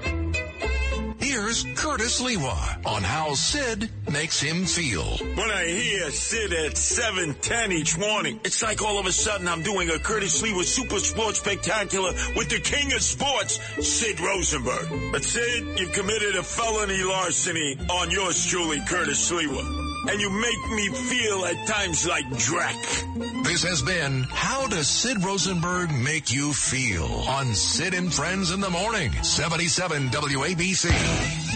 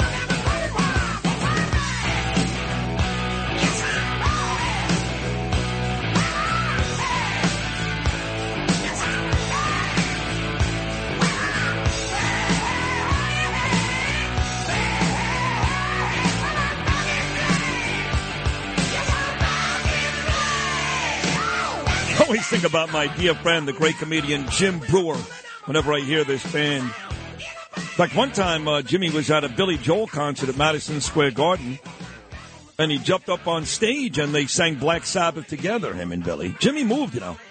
He was a Long Island guy a lot of his life. In fact, he had a residency, Jim Breuer, at the Paramount Theater. How ironic is that, being you just heard from Bill O'Reilly? Bill O'Reilly is coming on live in about 10 minutes or less. And me and Bill O'Reilly are doing a show together Friday night, October the 27th, at that very same Paramount Theater where Jim Breuer performed monthly for years in Huntington, Long Island. So Bill is uh, coming up. His new book came out yesterday, Killing the Witches. And of course, the Killing series continues to kill it. We got a good run here. Bill O'Reilly, Joe Benigno, who texted me at 5:57 a.m. this morning, making sure he was coming on. Peter King and Michael Savage, all about to show up today. Talk Radio 77 WABC. 77 WABC. This is Sid and Friends in the Morning. No, I get by with a little help from my friends.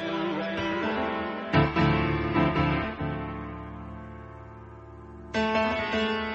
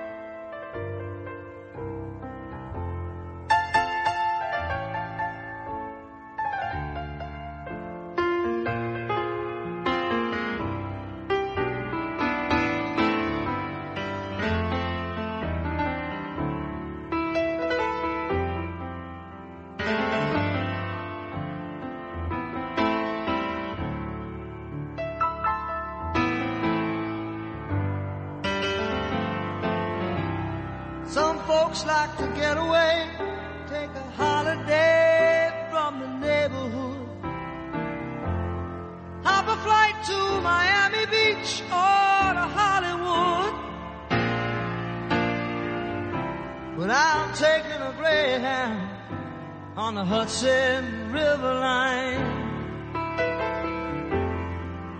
I'm in a New York state of mind. You tell him, Billy. I'm in a New York state of mind every day. That's why this show is number one, and it's not close. It's not close. Sorry, Mark Simone. It's not close. Happens to be the name of the night that Bill O'Reilly, the greatest ever, has put together at the Paramount Theater, October 27th, Friday night, Huntington, Long Island.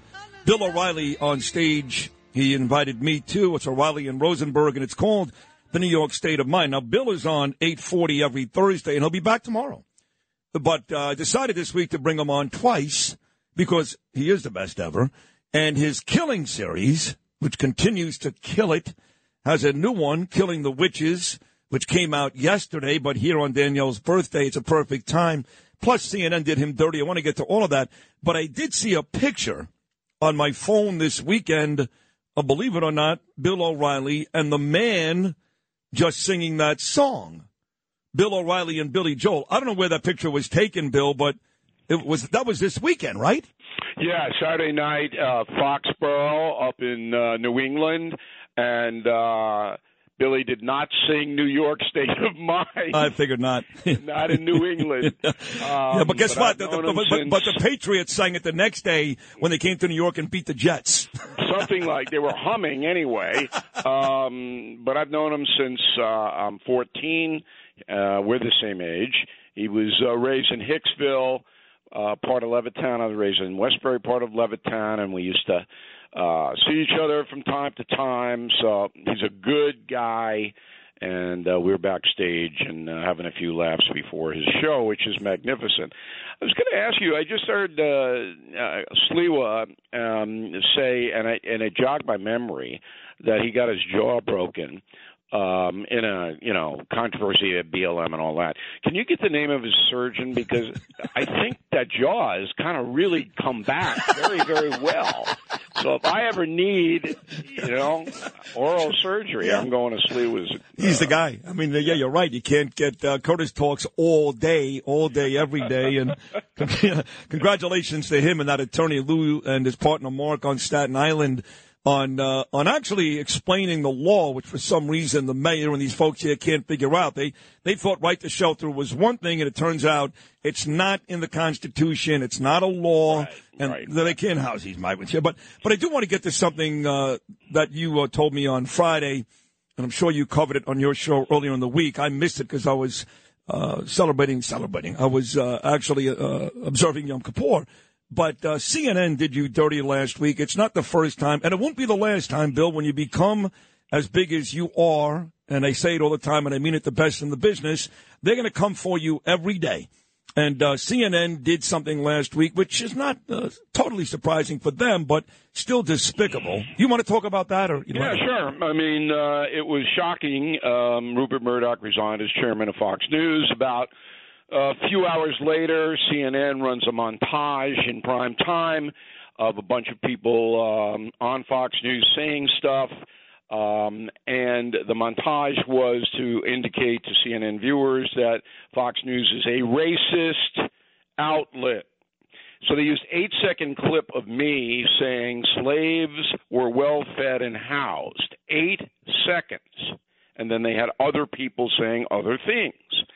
And uh, I'm sitting there when somebody called me and, and we reviewed the tape. I go, I can't believe this. They took it from a 2016 discussion on the O'Reilly factor about Michelle Obama's contention that slaves built the White House, and there was some controversy about that. Well, the controversy was she didn't want to stay there. She said, I, the beautiful White House, she goes, I don't want to live here because slaves built it. Right. And that was obviously controversial. So I did the history of it and said, she's right. Slaves did build the White House, but this is how the government treated them because they needed this labor. They were housed and fed well. So instead of putting anything into context, and I'm actually sticking up for Michelle Obama's history there, they take the eight second clip. So I call my attorneys because they're obviously using that to try to make me look like a racist and a slave booster person. And, you know, we're now talking to those people at CNN because this has got to stop. And this ties into killing the witches. See, I've been on this promotional uh, thing yesterday, and and it'll be another week and a half on killing the witches. It's really three books in one. We take you back to Salem and the Mayflower and all that chaos in the first years of America, and then we get into how the witches thing influenced Benjamin Franklin, who was a teenager in Boston, and what he did with it. is really fascinating. And then we get into modern day witch hunts, and that's where this CNN stuff lands because this thing that happened in Salem accusations that were totally false made by young girls 12, 13 year old girls led to people being hanged, 20 individuals killed, and hundreds imprisoned. All right, because of these false accusations. Well, the media and and other people are doing that right now. The witch hunt's unbelievable, we have, and you'll uh, identify with this. There uh, was a commentator on ESPN, and Phil Mushnick of the uh, New York Post has done some excellent reporting on this. It's funny you mentioned Phil. I just I have a friend named Keith Kantrowitz, and uh, we have we we have these dinners every couple of weeks. Him and Anthony Corona, guy you know very well, Paul Carlucci. We have dinner together every couple of weeks, and he just asked me two days ago, "How do you feel about Phil Mushnick?" And I've known Bill for a long time, and he clobbered me, Bill. I mean, for years. Uh, he called me, I'm Mrs. Nazi, I'm Mrs. Sleazebag. We have since made up over the years because of a mutual friend named Arnie Wexler, who has become the face of Gamblers Anonymous. But long story short, I'm, I'm good with Bill these days, and he's going to join us for dinner. But he literally came up in conversation two days ago, so it's ironic you mentioned his name now. But I know where you're going with this. He has done a very good job on what you're about to talk about. Yes, Doug Adler, ESPN tennis analyst, um, analyzing the uh, match with Serena Williams. He says, Adler on the air, uh, Serena's using guerrilla tactics, like in a guerrilla war hit and run. Well, he gets fired because a stringer from the New York Times says, oh, he's calling Serena Williams a gorilla. Right. He meant gorilla G U E, not G O R. And by the way, getting fired is not even the worst part of the story. No, he gets a heart attack. He has a heart attack. Right. And, After. and never gets rehired and never an apology, ever. I I know, and this is the witch hunt. And they, you know, and there are there are ten thousand stories like this, and and people are defenseless. In Salem, when you read "Killing the Witches," there were people who objected to twelve-year-old girls signing a death warrant to hmm. people who have no idea what they're talking about. Hmm. But if you objected, then you were accused of being a witch. Wow. So if I and I do, and you do too, we call these people out at CNN or wherever they may be, then they come after us harder. So now I'm going to segue into another thing. Tonight at 9 o'clock p.m., up against the Republican debate, Tucker Carlson will drop a one hour interview with me on X, Twitter, whatever that is. Can you take a guess which one I'll be watching? So part of the conversation is about this witch hunt because both Carlson and O'Reilly had to deal with it almost every day while we were on the air. Taking things out of context, trying to demonize person as a racist or a homophobe or, or a Nazi, whatever they're doing. There's no resistance to it. There's no pushback to it. And the corporations are petrified, frightened, because if they stick up for the accused, then they come after them. You see this witch hunt stuff? Of course. So it all started in Salem. Interesting. And most Americans have no idea how horrendous that was. You go to Salem, Massachusetts now, 25 miles north of Boston. It's a big sign. It says, Welcome to Salem, Witch City. It says which city? Yeah, they're Wow. making millions of dollars off the corpses of these people. Uh, do they still have the gallows there and stuff like I don't you know. You can go see where the executions took place. Wow. But what they have are pedestrian malls lined with witch shops and witches and Oh, warlocks. And, I mean, it's all in good fun. How many people? I'm curious because, uh, and people need to read this book, "Killing the Witches." It, it isn't good fun, but it's it's relatively tasteless. Um, what, how many people died? How many people were actually executed? In 20 in Salem were executed. More than 300 put into jail, of which some of them died. And in hmm. Connecticut, there were scores more who hmm. were killed, and then other places around the country. But Salem was the reason that we focused on Salem is every word of the witch trials was written down. So there was a scribe, and he wrote down all the testimony and all what happened back and forth. And we got that, of course. That's how we researched the Killing Books, which is the 13th one, the most successful nonfiction book series of all time. Hmm. Okay. So, but when people pick this book up, we are going to take you back to the Mayflower and that horrendous voyage over here, and then tell you what happened, and then we're going to tell you how it influences your life today with the religion aspect in America, and then we go to modern times. Now, what caught Carlson's eye, very interesting discussion, was the demonic possession part of the book, which is at the end, about what the Exorcist movie was really all uh, about. It, it is a real case, but it was a boy, 13 years, not a girl. And what happened on the movie set with William Friedkin, the director, who was a pagan, he didn't believe in any any of that, is harrowing. Really? And we got we got it all. Really? So yes, uh, it's going to keep. Is going to keep. It's a good Halloween book. Oh, this is going to keep you up at night. I can't. I got to tell you, The Exorcist, uh, and I like the horror movie genre. My wife Danielle, celebrating a birthday today, loves it. Um, and I thought The Exorcist was the best ever. I thought Linda Blair was terrific. I'm, I'm a little upset now that it really wasn't her, that it was a boy and not a girl, but she was still great. But uh, the book even goes into that, huh? Yeah, and and the boy, a Maryland thirteen year old, um, what happened to him in his life after the exorcism, and there were eight Jesuit priests doing the exorcism, and it took three months. Wow. All right, what happened to him? We chronicle the whole thing, and then we segue into Linda Blair and um, Max von Sydow and all of the others in the movie. There were eight people who died who were attached to that movie. Is that right? Eight? Yeah. Oh my God! I know. I would never know that. That's why you got to read these books. And, and I'm going to, and we have to wrap this up here, but I do want to move it forward because yes, uh, Witch Hunt You, no question. Tucker Carlson, no question.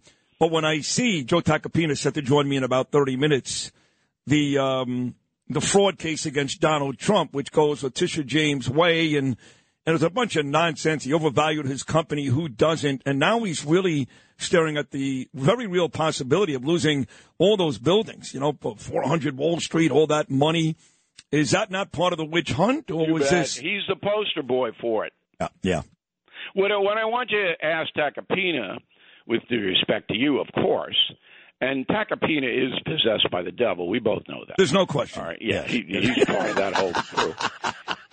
I don't believe that there's any victim in this case. I believe the Trump organization paid back all the loans, and nobody filed a complaint against him.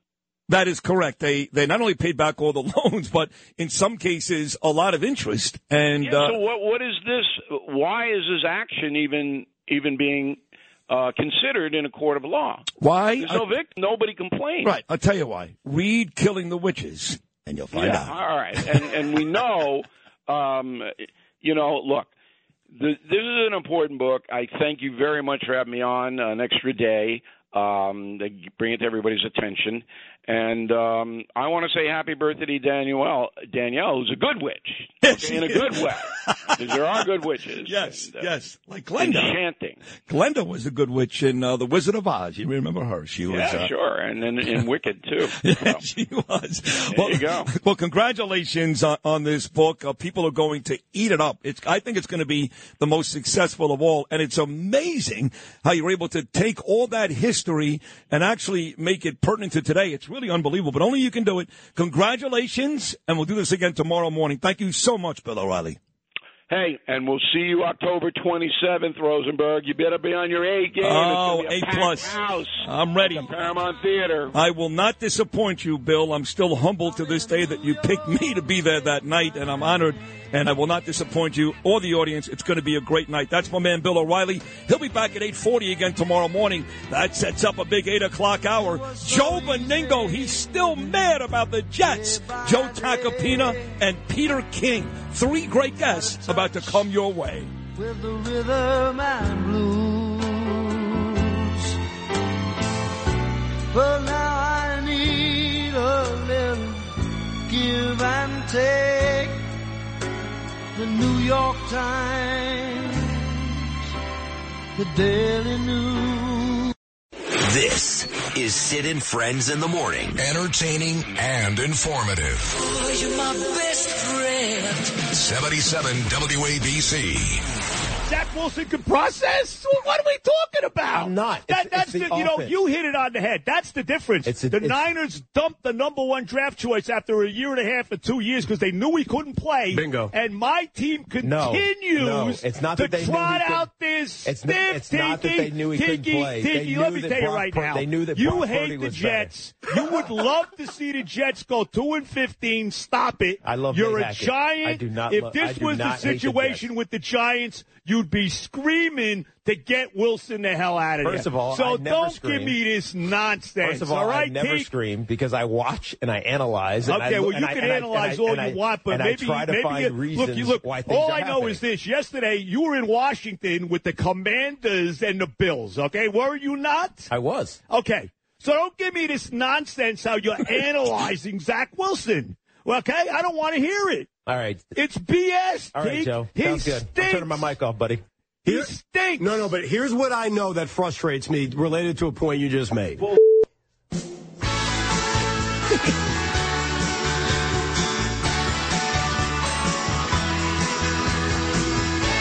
Oh, good song. This is Meat Loaf once again. Happy birthday to Meat Loaf. Unlike my beautiful wife Danielle, who's celebrating a birthday today as well. Happy birthday, Danielle. I love you. Meat Loaf can't celebrate like they Danielle today because he's dead. Died last year. This is a great song, though. You took the words out of my mouth. The great album, Bat Out of Hell. That was Joe Benigno. Another brilliant performance. Two weeks ago, he got in the New York Post because of his segment with me. This week, his segment with Evan and Tiki got him back in the New York Post. But as Joe was yelling and screaming there, we've got about 10 minutes with Joe because we've got to talk to Joe Tacopina, Peter King, and Michael Savage. But as he was yelling and screaming there, and Lou and Justin, you can attest to this, all I kept thinking about was, man, Joe Benigno owes me a big apology. I'm serious. He was yelling and screaming. I told him Dallas would stick it up his ass. I told him Zach Wilson couldn't win a game in high school. He was yelling, shut up. Oh, the Jets' defense is great, blah, blah, blah, blah, blah. And I was right. I don't work at FAN anymore. I'm not a sports talk guy, but I know my stuff. This kid, Zach Wilson, has not been an NFL quarterback from the day he arrived in New York. He's a joke. It's a joke. And now you got people like Joe Namath saying, fire the coach, get rid of Robert Saleh. Don't worry, Trevor Siemian or Colin Kaepernick is on the way. Anyway, here he is, WFAN legend, in my estimation, the most spirited, most exciting sports talk show host ever, the great Joe Benigno. Joe, where's my apology? Well, first of all, let me start with this. Okay, number one, uh, happy birthday to Danielle. Today. just thank you, buddy. She loves By you. You know, you know she loves you. She loves let me you. Just point, let me just point this out too. It was my birthday yesterday, and I turned seventy yesterday. So I just want to Oh you know my that. God! Is that happy birthday? Is that true? That is true, bro. Yep. Oh my God! Happy the Jets Gave me birthday! another. The Jets gave me another wonderful birthday present with their, with their 15th straight loss to the damn Patriots. Their futility is catching up with you, 15 Joe. And the Patriots stink. and they tried to hand the game to the Jets, and they still couldn't win. So They really do stink. I mean, Mac Jones, I think, has been a colossal disappointment. And Belichick, uh, it's over. He, he he still may be the greatest of all time. That's arguable, but it's over.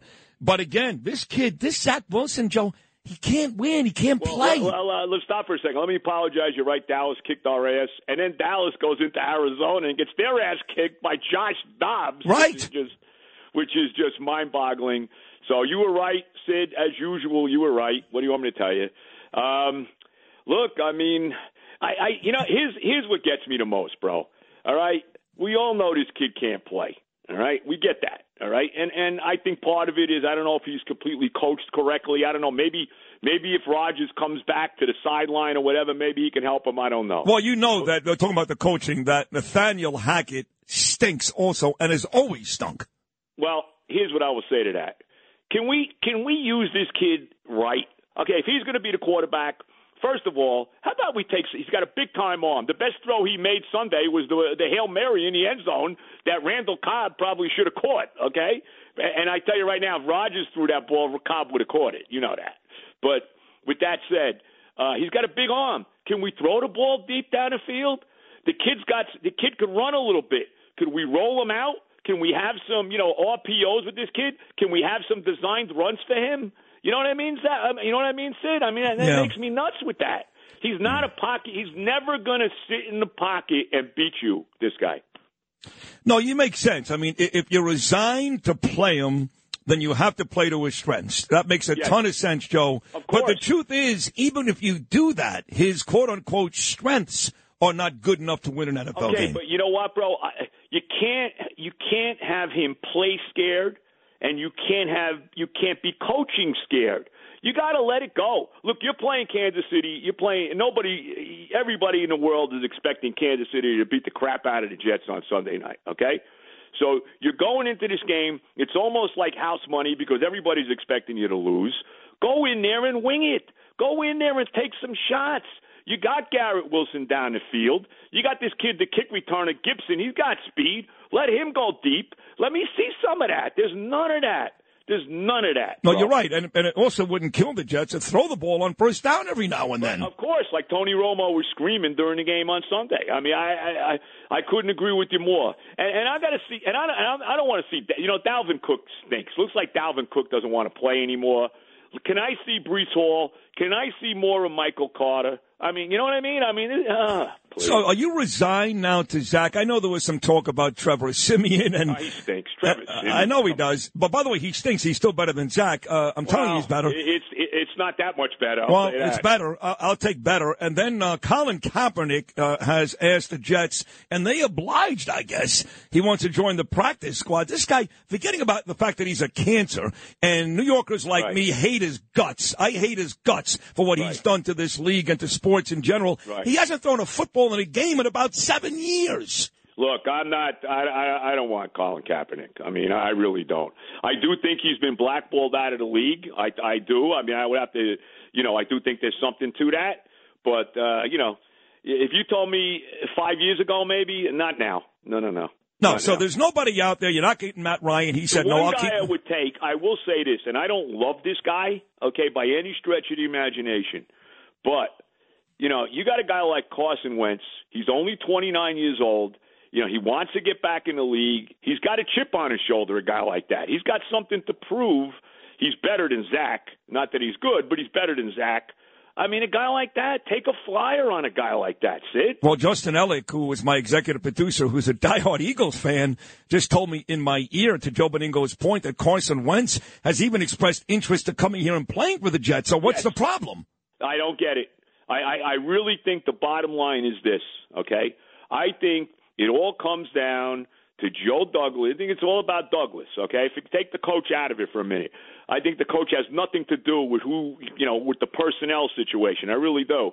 And I think this is Joe Douglas trying to justify the last chance to justify that this second pick in the draft, you know, the, uh, that this kid can play. That, that that's what I think. You're right. No, you're right. They, they are clearly sticking with this guy because they made a major investment. But Yes. uh, much in life, you will come to find in a lot of different areas in life, sometimes it's just better to cut your losses before it really burns you. I mean, you made Well, the point you about know, you played you Trey played Lance. that little Yeah. you played that right Trey Lance that's right but the Niners this is why the Niners are a team that's a perennial contender and maybe the best team in the league okay? I mean because this is what they do. And and how much and by the way the backup quarterback to Brock Purdy is is Sam Darnold. How much do I wish Sam Darnold was here now? I mean he's much better not that he's good but he's much better than Zach Wilson. No, he's not. He's better. Sam Darnold is not much better than anyone. but he's better But he's, better, yes. I mean, so maybe, so maybe you are at 70 years old. I don't know. No, I'm not. No, no, no, no. I don't know, Maybe Joe. you, Sid. I mean, still, you, you still have that youthful glow. You know I still saying, am. Sure. That's called the tanning salon. Uh, I, I, I want to move off the Jets. We know what they are. They are. They do have Kansas City on Sunday, which is doubly annoying because they are ten point dogs. They're probably going to lose, and not only that, but then you get round two of Travis Kelce and uh, Taylor Swift. Yeah. And man, I've had enough of that. But huh? can I ask you a question? How long do you think that's? You give that six months or no? No way, not even six months. No way. Oh, they're like, they, they, as uh, what's the guy's name? Uh, Justin from um, from uh, you know that website. He bought it, he sold it, he bought it back. Uh, Barstool. Dave Portnoy Oh, yeah, said yeah, yeah, yeah, yeah, he's, yeah. he's never seen a couple with less chemistry. He's never seen a couple with less chemistry. Right, I, I want to get to the Yankees. I had uh, our mutual friend Christopher Mad Dog Russo on the show yesterday. The great one. He was great. He was great here yesterday. And uh, I asked him flat out, Boone, Cashman. He said Cashman's got to go. Listen, 25 years, 14 years now without a World Series appearance. Appearance about winning a World Series. And you can't fire the GM and keep the coach. We learned that with Phillips and Valentine a long time ago. So according to Dog, the Yankees should clean house. What about Joe Benigno? No question. No question. Look, Brian Cashman's been a a top tier GM for a long time, but like like uh, Russo said, he's been there too long. I mean, they they need a new voice there. They really do. I mean, let- let's be honest about it. Nobody stays in the same place for 30 years or however long he's been there, you know. And I think it's time for him to move on now. I really do. I I, I'm, I I couldn't agree more with Chris. I couldn't agree more. And I was born in 1967. If God is good to me, I'll be 57 in April. You turned 70 yesterday. So you got, Yeah. you got 13 years on me. So when Brooks Robinson dies yesterday at the age of 86, I can tell you him and Frank won a World Series in 66. They won a World Series in 70. He's one of three uh, players, including Cotton Maddux to win 16 straight gold gloves. I can tell you all that, but I was two years old when the Mets beat his Baltimore Orioles in the World Series. You were closer to 15. Tell me about Brooks Robinson. Uh, greatest defensive third baseman of all time. Really? I, mean, I would say that. Yeah, I would say that. I mean, look, No question. I don't think there's any doubt. I mean, Clete Boyer, who played with the Yankees in the '60s, was a great third baseman. Graig Nettles was tremendous defensively. So was Mike You know, Schmidt and Ron Cey. They were good too. Mike Schmidt, uh, Scott Rolen, I guess, but uh, nobody was Brooks. And and you know, you watch his 1970 World Series against Cincinnati when he won the MVP and you know basically stole the series. I mean, he made one tremendous defensive play after another. Uh, yeah, I mean, he, he's he's to me he is the prototypical defensive third baseman. That's that's exactly what he is. Last question. Winter sports. That's what we're up to. The Giants stink. They stink. The Jets may be worse. Well, I will. Can I say this about the Giants? I think the Giants season starts Monday night. Oh, they're done. Stop it. They're done. I'm going to tell you again, like I told you with the Jets. Right. They're done. When you say done, so you're looking at the Giants as a, a five-win team? Is that what you're looking at? Uh, maybe six, but Geno Smith in Seattle will come here and win. The Giants don't have any weapons. Who was scaring you out there? This kid, Jalin Hyatt? I mean, Yeah. uh, uh, Darren Barkley Waller? playing? Is Barkley playing Monday? We don't know, right? Who knows? Doesn't matter. He's not healthy. They have nobody to scare an opposing defense. Nobody. So Yeah. I'm assuming that the football season is over for both locals. But I'm excited about the Garden tenants. The question to Joe Benigno is simple. 14 games to play. Let's not let's not end the season yet. But go ahead. Um, the season's over. I'm sorry. Uh, right. who will go Football- further? the Football is better than anything. So, but let me just No, point I mean, and, and- and listen, but the, the beauty with football is, see, I can't watch the Nuggets play the Lakers, right? I right, you could exactly right. Right, And you, I, know exactly. You're 100. I could watch anybody play in correct, the NFL. correct. And even the college, we've had some great college games. On Uh, Sunday. you know, you, um, you know, I'm a big college football guy. I love it. I mean, that Notre Dame Ohio State game was amazing, Yeah, and my Miami. Hurricanes are undefeated. So I love, I love college football too. But who will go further in their respective seasons, the Rangers or the Knicks? Boy, that's a good question. That's a tough call, bro. I mean, it, I think they're clearly both playoff teams. I mean, I don't think there's any doubt about that. Who will go further? I mean, I like what the Knicks did in the offseason. I like bringing in the kid, the, the the third of the Villanova group that we have now, DiVincenzo. I like that. Um, you know, I mean, obviously, I like what they did last year. Brunson had a big year. We'll see what they get from Randle this year.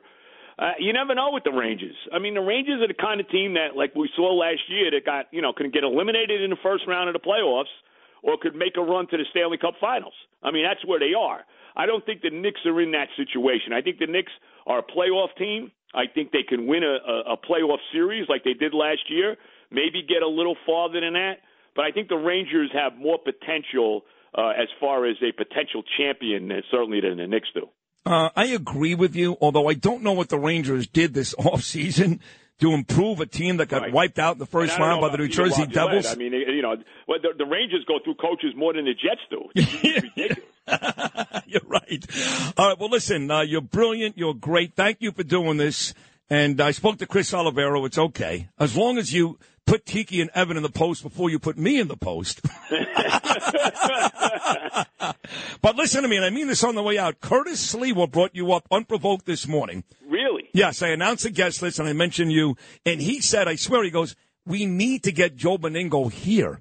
Evan and Tiki, enough. Uh, you know, you talk about Brian Cashman. You and the fan, it's enough. 20 years, 30 years. You love Trump. You love politics. You belong here. So once again, just so you know, there's more than one host at this station that is lobbying to get Joe Benigno to WABC. If there's an offer, will you take it? Uh, I'm, bro. You know me. I'm always, uh, I'm always open to listen to anything. We'll leave it. We'll leave it at that. All I'm, right. I'm open to anything, and and uh, I certainly would listen to anybody. But let me just say this: I want to thank Curtis Sliwa uh, for uh, the kind words. Thank you, Curtis. He's a big fan of yours. We all are here. We all love you. Lou Rufino, everybody. Thank you for another great appearance. We'll do it again soon. Happy birthday, pal. By the way, I'm. Uh, uh, I just want to throw this in there. October 13th, my next live podcast at the Hackensack Brewing Company. Fireman Ed will be there. And Wait, wait, wait, I- you, I- but you hate Fireman Ed. well, we we bonded. We played golf in Ohio when we went out to Ay, the, uh, the induction of See, golf, golf is golf is the ruination of everything good. Well, no, no, no, you just don't play. If you start, let me tell you, you you're an athlete. I know. Believe me. Nah, uh, you know, terrible. you- you're a Yeah. big basketball player. True. That's the only game left. That When you hit a certain age, there's Yeah. only one game left, and that's golf. You know what I mean? I thought it was masturbation. Anyway, uh, Uh, Uh, the- could we by the come- way, when you doing the next? You going to do another podcast with us? Or well, well, me and Lou want to come on the 13th and beat the hell out of Fireman Ed in front of the whole audience. Steal the helmet. right? no, we want to come, so invite me again, will you please? Yeah, we'll talk. I'll All right, I love to you. All right, there he is, a legend, Joe Benigno. We got love, take care, buddy. You were great. Got to take a short break. I want to check in with Joe Tacopina. Donald Trump losing that fraud case. We'll talk to the best defense attorney in the world. In the world, folks. Joe Tacopina's next. Oh, and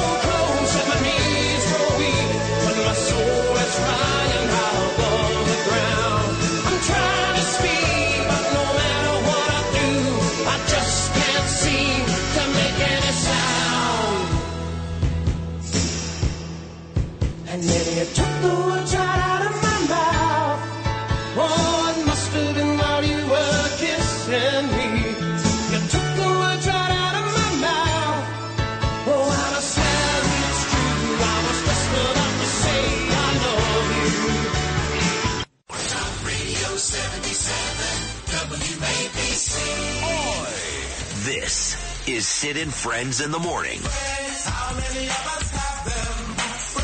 77 WABC.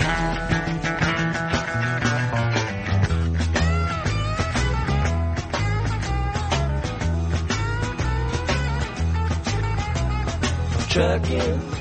Got my chips cashed in. Keep trucking. Like the Doodah Man together. In line. Just keep trucking on. Grateful Dead classic trucking. I love this song. Love this song, baby. My mother Naomi lives one mile away, one mile from Yasgur Farm, where of course uh, they held the original site of Woodstock and the Grateful Dead. Jimi Hendrix, Janis Joplin, all performed there. That that field, I told you this many times, is now Bethel Woods, and they've got this gorgeous amphitheater. And my mother and father have had tickets for years to the summer shows. I've seen everybody from Elton John out there on that on that field where Woodstock took place in 1969 to the Goo Goo Dolls to Train to the Counting Crows. They've got a great uh, theater there. They've got a great museum. That, of course, trucking by Grateful Dead. Been a great show already. Going back to Lou Gelormino, he's the attorney on Staten Island who actually won the case. He won the case. Clearly, New York City and the mayor are confused about right to shelter.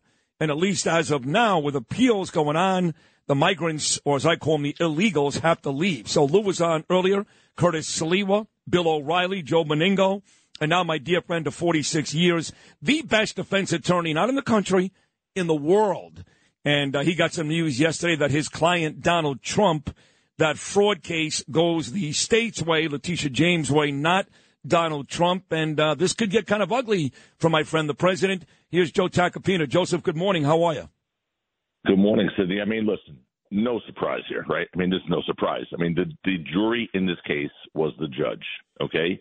And this judge Engoron has made it clear he despises Donald Trump, and this is not just you know banter, and this is not just you know spinning. He actually said, "I think he's a bad man." Okay, this is on the record in court. Last year. So think about that for one second. Just let that soak around your brain for a little bit. If you were picking a jury in a case, and I was picking a jury, and you were my client, Sid, and one of the potential jurors said, I think Sid's a bad man. Thank you very much. You're excused from this jury. Go to the next panel. You know, I don't say, great, perfect, you're on this jury. That's what happened here because this judge is the jury. This case is, in, is not in the commercial part where it should be. This is a true commercial case. But for some reason, it was kept in the IAS part, the, the non-commercial part, where this judge is the judge, jury, and literally executioner. Um, so there's no jury trial here. So he already ruled, which what, what we knew what the end game was going to be. He was going to find fraud, but he did it without even asking the AG to prove the case in trial. And it's a, it's a, when if you really look, this is how I came into the Trump orbit. On this case, when they asked me to evaluate this, I then pivoted off this. But here's what you need. See, I was wrong. I actually thought that he initially called you when you called me at five o'clock that morning for the E. Jean Carroll case, but No, you told no, it was this, huh? No, it was this. It was this. Yeah. It was this. And we went down, and I really dug into this thing and, and understood everything. And and here's the thing: this case is all about valuations of properties. Sid, I swear to you, I say this again, not as a, a lawyer representing President Trump or anything like that. This is just another example. Of, if this were John Doe, there is no way this case will be brought. There is no aggrieved victim. Okay, the victim never made a complaint. Normally, Oh, I'm glad. I'm, hold on. I'm glad you said that because Bill O'Reilly was on earlier at 7:40. He's on twice this week. His new book just came out, and he said, "Listen, when you have Tacopina on, can you ask him who's the victim here?" And, and there is none. In fact, not only did Donald Trump pay back all those loans, but in some cases, you could attest to this. He paid an awful lot of interest. Everybody seemed happy. Deutsche Bank, the counterparty here, made two hundred million dollars in profits from these loans. Okay, so understand that. There now, Donald Trump is is being found liable for fraud when his counterparty could not have been happier. And by the way, the counterparty has testified to that, has said that, has said we're not aggrieved. They're okay. Eh, You know what this ruling did was igno- ignored the viewpoints of the parties involved. Th- There's so many different things you need. I'm just going to give you two facts that will really blow this away. On Donald Trump and the Trump organization's valuations of these properties, the first page of every valuation has a disclaimer saying these are not audited financials. These are our valuations of the properties. Do your own due diligence. Right there, that should close the word fraud and put it in a box and take it out of this case. And it doesn't matter what the number is because uh, according to what you read, I'm not a lawyer. Let's say his stuff is worth two billion and he says six. So what? That's that personal evaluation you're talking about. That's his. Well, and by the way, it wasn't that way. But if that were the case, that he is saying, "Hey, hey, Deloitte and Touche, hey, uh, I'm, I'm sorry, Deutsche Bank, go do your own valuation. These are my numbers." And of course, they did their own valuation. They hired Cushman Wakefield, one of the biggest uh, real estate assessors in the world, and and they did their own due diligence, and they found that the valuations that Trump were providing were accurate. So tell me where and how the heck we get to the point where he's being accused of committing fraud when the counterparty profited. I listened Sid, in, in preparation for for entering this case. I spoke to mortgage lenders, some of the biggest in the world, and what they said to me was they would have lent Donald Trump. Don't forget, this is the pre Donald Trump president. You know, some people love him, some people hate him. This was the real estate mogul Donald Trump, right? This is someone who real estate lenders, mortgage lenders would have lent him money for free just to say they're the mortgage lender for, Do- for the Trump organization or Donald Trump. Right. That's what mortgage people have told me. Okay. Yet this that wasn't the case here. This bank made a lot of money, and here's one example. Sid. Here's one. The, the Trump organization doesn't flip properties. Okay, that's that I've come to learn. Out of the 25 properties at issue in this case, only one, only one of them were transacted. Only one of them sold, and it sold. That's the Doral property. It sold for a hundred million dollars more than the Trump valuation. So think about that. He's committing a fraud on something where someone actually paid a hundred million more. This is nuts. On paper. This is nuts. Now, when I, now, when, when you know, and, and to make matters worse, of course, it's not just uh, President Donald Trump here, who we both love, but it's uh, Eric, who's a good friend of mine, especially his wife Laura. It's Donald Jr. I mean, the whole family gets hit over the head with this. And, and you and I had a private conversation last night, which I'm going to share now, which is a, a lot of his properties. You know, for example, I used to live at uh, 11 Hanover Square. Uh, that, down by Wall Street, you know, South Street Seaport. And my, my pharmacy for Gabriel was Duane Reade. That's in the 400 building, Trump 400 building, right there by the New York Stock Exchange. That's one of his buildings, his, his Trump Tower on Fifth Avenue. If in fact, Trump isn't doesn't win this or on a, whatever you guys do appeal. I don't know. Appeal, appeal. Appeal, right? Then, then there's a possibility he can lose these buildings or, or the right to practice real estate in New York. How bad can this get? Oh yeah, well, that that's exactly how bad it gets. He could potentially have to sell off all his assets in order to pay the the, the fines here. Um, he'd have to he'd not be able to do, transact transact business in New York ever. Okay, this is a ruling right now. As a matter of fact, um, he's been those licenses have been revoked until then. There's any further proceedings here. So the certificate of revocation would remain in place until the appeals court makes you know a ruling, which will take months and months and months. So as of today, he can't transact business in New York. Oh my God! Um, you know these are bad. Look, this is, we're talking about Trump Tower. We're talking about Wall Street, as you said. We're talking about a lot of different things. Now look, this is New York. It doesn't mean he can't relocate his headquarters to Florida or Jersey or anywhere else. I mean, it's just one state, but it's a state where his headquarters are, where his basically his some of his biggest properties are Trump Tower, of course, and and and whatnot. So it's a ruling that if if mm-hmm. it stands, if it is upheld, he, they have to liquidate the the LLC, the Trump organization, which holds the enormous bulk of the assets of that organization. So it's not look, it's not it's not this is not something to be taken lightly. Um, yeah, I, I, really believe in my heart of hearts it's an improper ruling. I believe there's an appellate process, but you know when you're Donald Trump, you do get a different um, sort of deal. When it comes to New York courts, you just do, And, not just the property and the license revocation, but uh, correct me if I'm wrong. There was a huge, huge money penalty as well. Yes. Quarter of a billion dollars um, uh, is what the penalties that, that the attorney general is requesting, um, and that's a heavy lift for anyone, whether you're a billionaire or not a billionaire or almost a billionaire. Two hundred fifty million dollars. So, so you know, yeah, let's end it on this. Let's just point one thing out.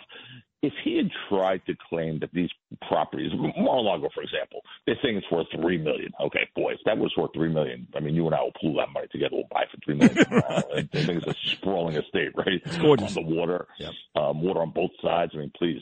But but if he claimed, according to this, if he claimed that property is worth eighteen million, which in one instance they're saying that's he that's what he claimed, he's overvalued that property. You know, he would probably be charged with trying to underpay his real estate taxes or something, right? I mean, think about it.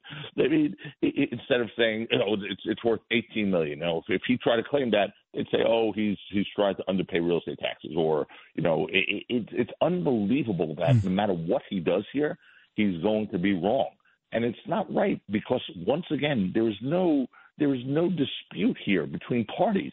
The attorney general is not supposed to be, you know, someone who takes a personal agenda and, and goes and applies it with the power of her her office. I mean, again, no one complained to the attorney. I've never seen an attorney general bring up a case where both parties are a private transaction, by the way.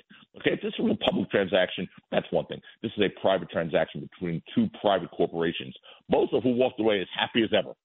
No one lost a penny. Every loan was serviced. Every loan was paid. The, the bank made a ton of money on these loans, and all of a sudden he's committed fraud and he can't practice in New York anymore. And the organization's going to be liquidated. And I mean, that even to the to the detractors of Donald Trump, you know that this is this isn't right. It's just not right. Wow. This is uh, this really is not right. I'm glad you uh, stopped by this morning because I don't believe even the biggest Trump supporters know the scope of this. And again, you know, he's not going to jail for five years like uh, could be the case in the Fulton County case, but this is a massive, massive, could be, could be potentially a massive potential uh, financial hit for the president. And as you just pointed out very eloquently, it's just not right. Uh, we'll do it again on Friday, Joe. You're so good. You got to come back twice. But I love you for doing this this morning. This was a very, very important conversation. You were great. Thank you so much. I love you. Okay, so talk to you later, brother. You're the best. Talk Radio 77 WABC. This is Sid and Friends in the morning. 77 WABC.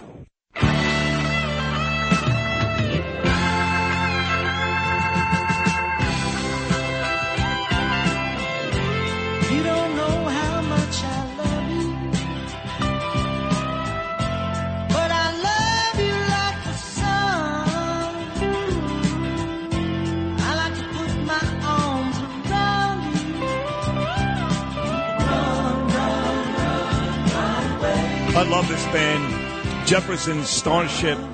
We've been celebrating Meat Loaf's birthday today, and my wife, my beautiful wife Danielle, celebrating a birthday, and Joe Benigno had a birthday yesterday, but it turns out that one of the singers in this great band, Jefferson Starship, is this a birthday today or a uh, heavenly birthday? He died today.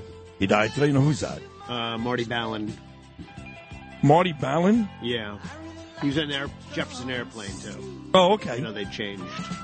Okay, cool. Yeah, cool. Uh, I got a text here from a man. I'm not going to say what you want. I want you to say about Grace Slick. Will you say it? Uh, she was. She banged the whole band except for him. Except for him, that's right. Yeah. That's- that sucks, man. Say, hey, I'm writing songs here. So Joseph Iovine, my uh, best friend ever, my next door neighbor. I mean, literally my best friend ever. You, you've heard this story about his sister Daniela was killed in a car crash. I hate bringing that up, but she was, and her husband and their 16 year old son. You remember that, Justin, a couple of years ago. Joseph and uh, Lizzie and uh, Nicole and his mother Gloria. His father Louis just passed away. Louis says, uh, "Hope all is good." Uh, he says, "I've got a fan. She she's going to be 94 years old on Friday." Joseph says she loves you, and I was hoping you would give her a shout out on her birthday. Well, I'll do it then too. Yes, her name is Angela Loresh. She lived most of her life in Brooklyn. She's my friend Gus and Andrea's aunt. I know Gus and Andrea very well. She listens to you every day religiously and tells everyone about you. Definitely your oldest fan. She'll be really excited and you'll make her 94th birthday special. Thanks, buddy, miss and love you, Joseph. So I will do it on Friday, but just in case Angela LaRoche is listening right now, thanks to um, my brother, and I mean this, my brother, Joseph Iovine, Angela, a very early happy birthday. We'll do it again on Friday. My next guest is uh, the great congressman. I always say it, my lifetime, two guys, the best in the business. Rudy Giuliani and Peter King, and not necessarily in that order. Here he is, Mr. Long Island Homeland Security, the great Peter King. Pete, good morning, buddy. How are you? Uh, Sid, I'm doing great. Before we go any further, just want to you know I got a text from uh, great man Joe Esposito. He's listening this morning. He says he's doing much better, getting uh, uh, uh, near the end of his chemotherapy. Again, great guy, great cop, great New Yorker. No, he is great. And uh, in my neighborhood, especially La Sorrentina, John and Joe's Italian restaurant, he's a legend. And he texted me a couple of days ago when Norman Seabrook was on. So uh, I'm glad you brought him up because I owe Joe a shout out. And he did wish me a happy Yom Kippur. So uh, Joe Esposito, I echo what Peter King just said. I love you very much. Uh, Pete, let's get uh, to Rex Heuermann. He's going to be in court today. This is unbelievable. I think I heard Noam say this. So he's going to be in court today. Turns out that he may have to give those 200 guns back to Nassau County.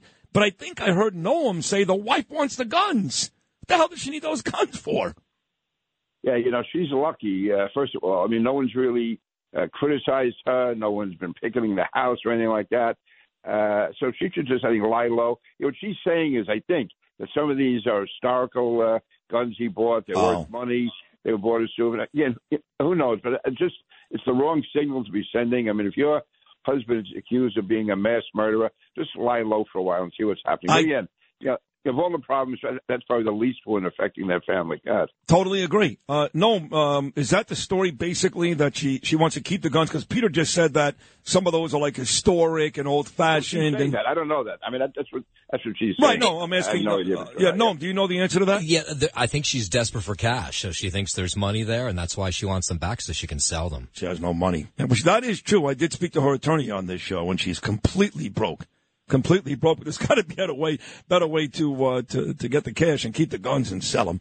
Uh, anyway, let's uh, let's get to uh, the fraud with Donald Trump. I know you just heard Joe Tacopina on the show. Uh, I had Bill O'Reilly on earlier. His new book is out. It's called Killing the Witches. He talks about witch hunts. He's going to be on with Tucker Carlson later on tonight. Two guys that uh, clearly, clearly Fox News had an issue with, and a lot of folks call those witch hunts. What are your thoughts on the latest news about Donald Trump and his company here in New York? Well, first of all, Joe Tacopina is brilliant. What a great lawyer. What a great guy. And between the two of you, he must have been a lot smarter than you in school. I don't want to go any further. Than We that, were but, we uh, were we were both morons, both. now, now, Joe's great. Listen, I mean, he made all these great points. You can really sum it up in one line. This is a fraud case where both sides made a profit. I mean, this is unheard of to me that you would be uh, accusing someone of uh, defrauding someone else when both sides made money.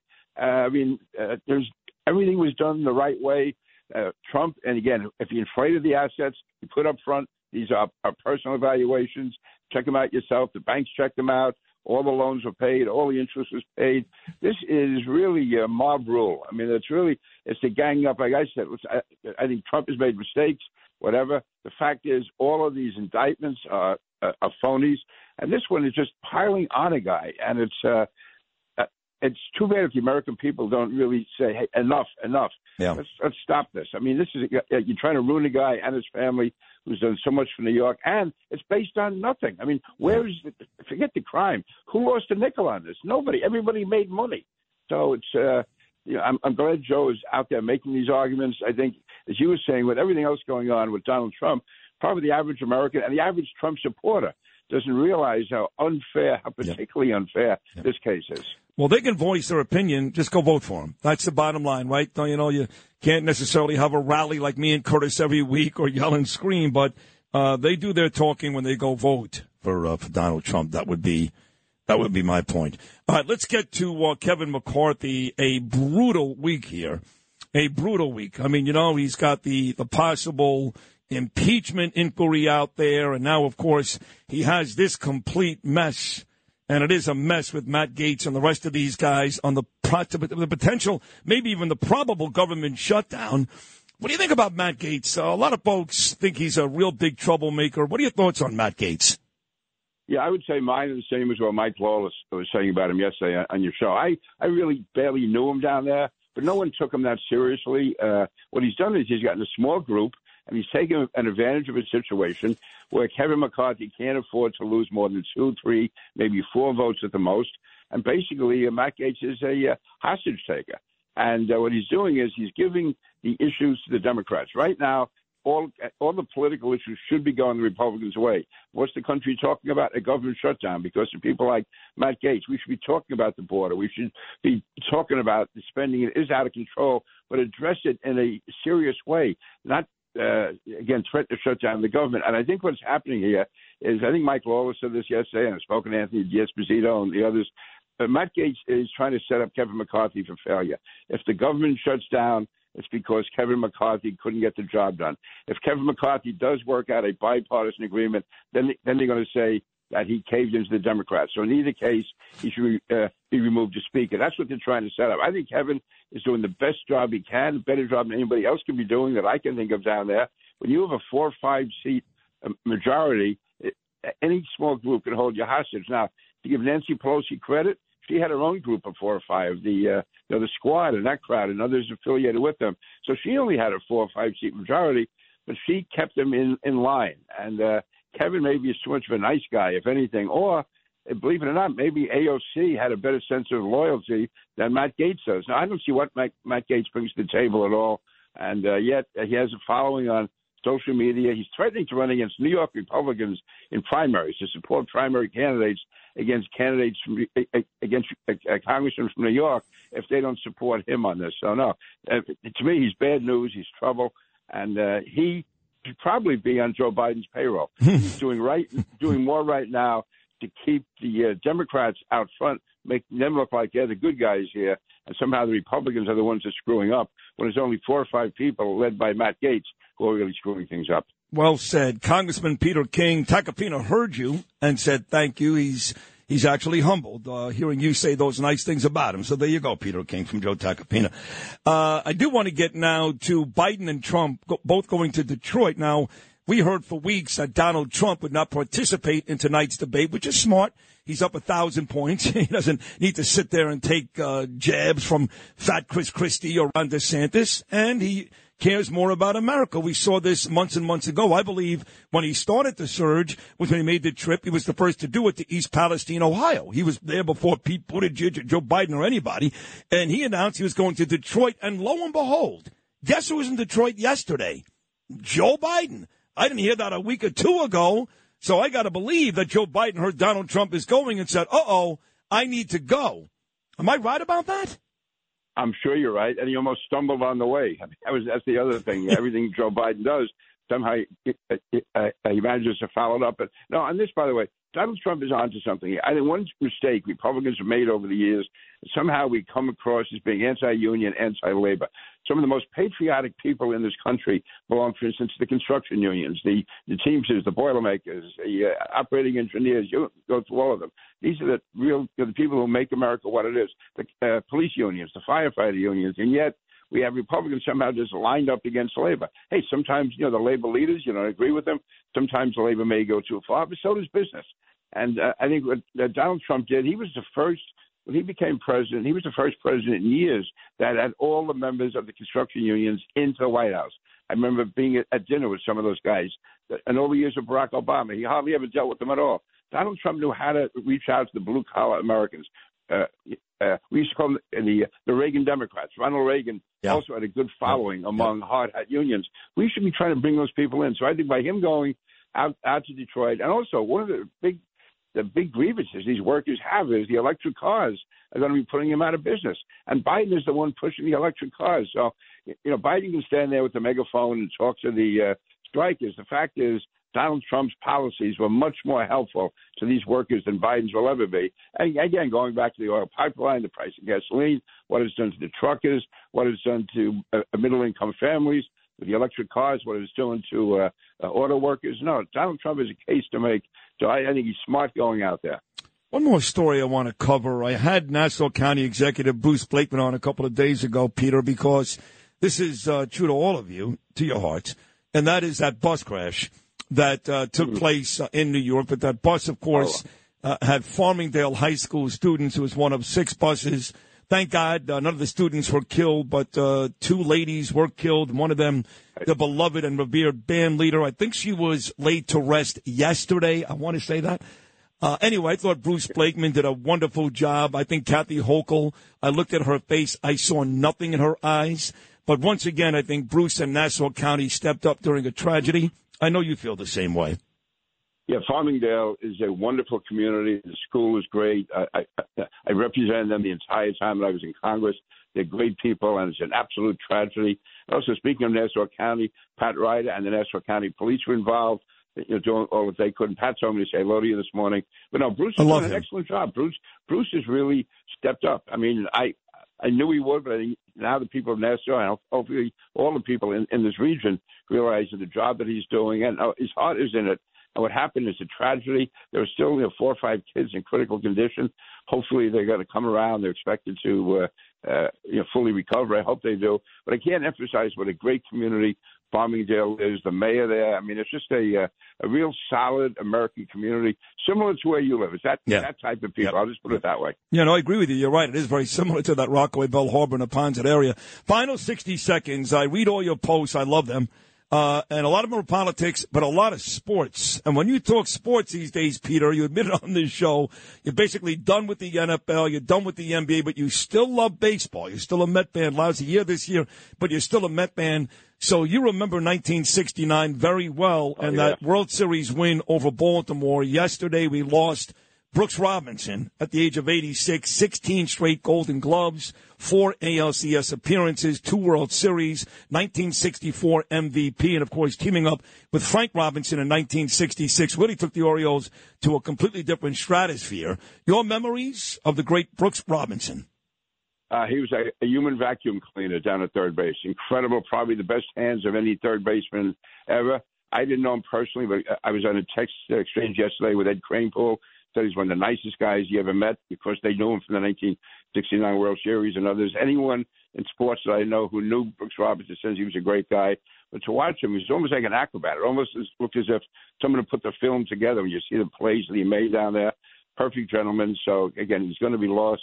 Also, you did mention sports.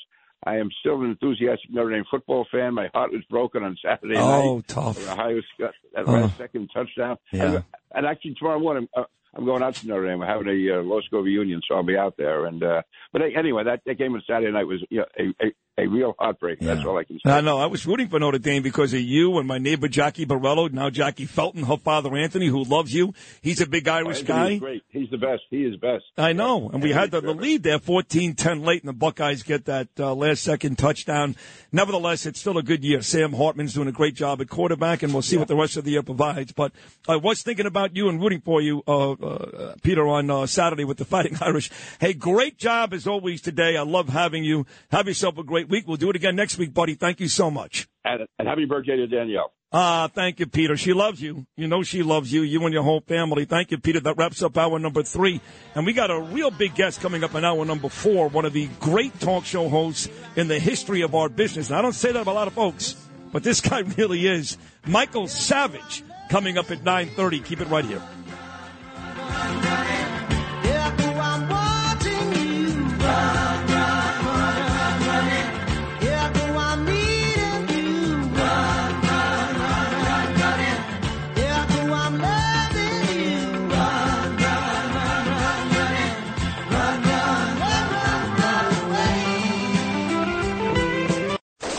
Radio 77 WABC.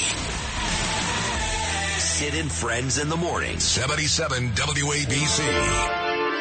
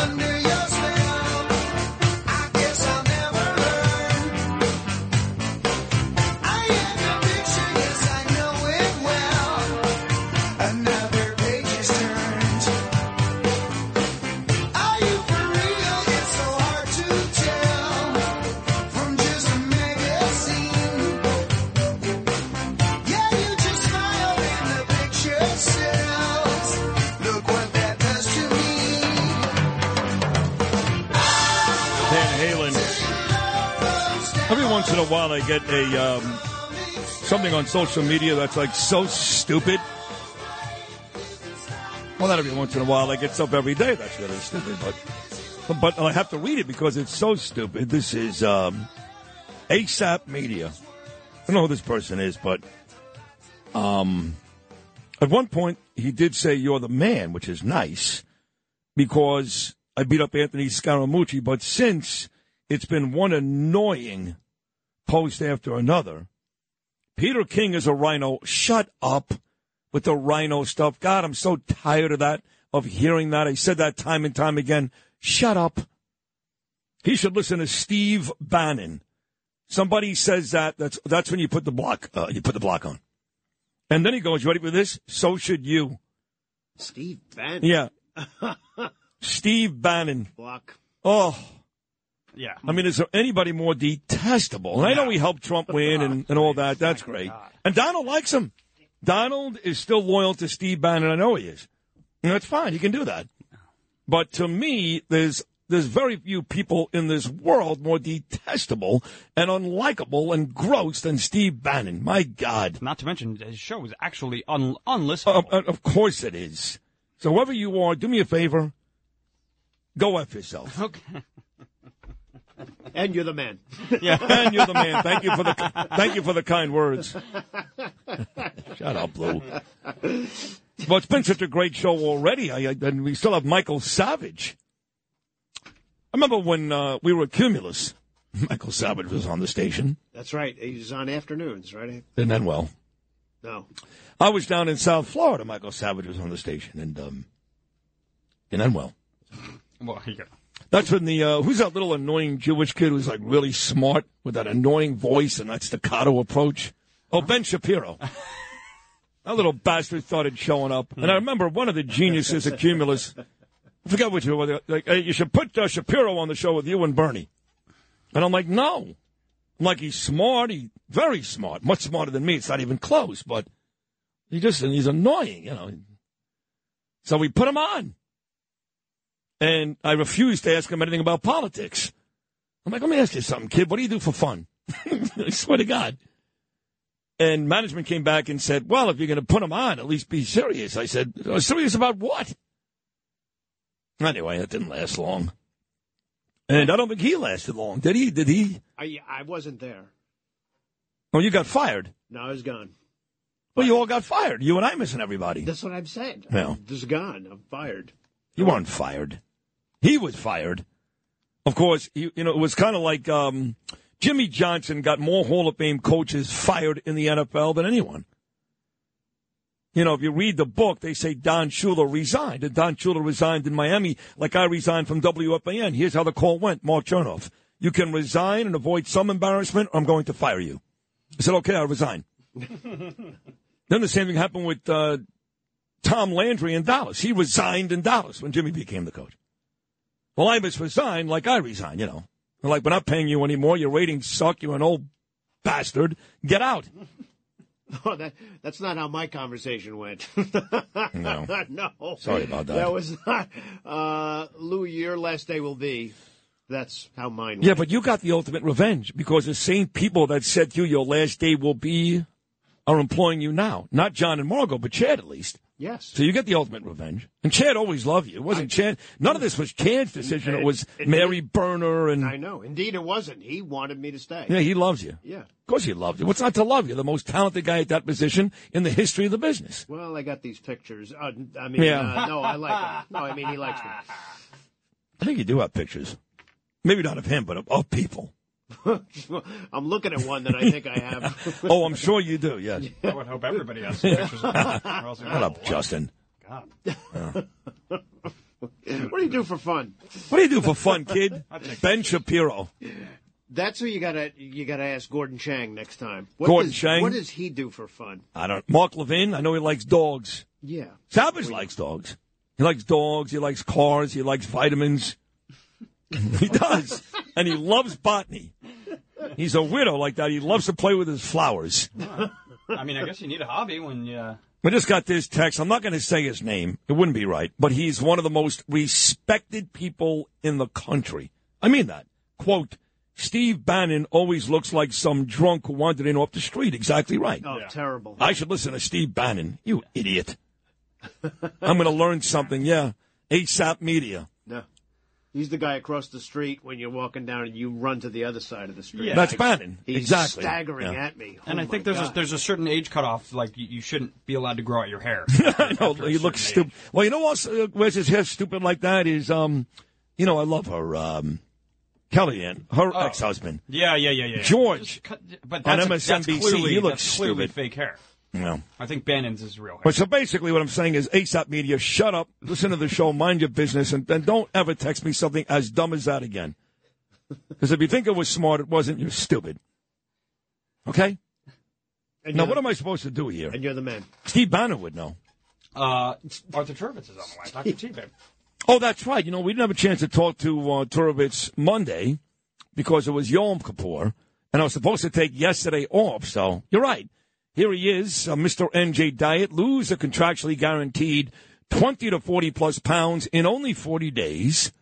NJDiet.com or 855-5NJ-DIET. My man Arthur Turovitz, Dr. T. Good morning, T. Good good morning to you. Happy New Year.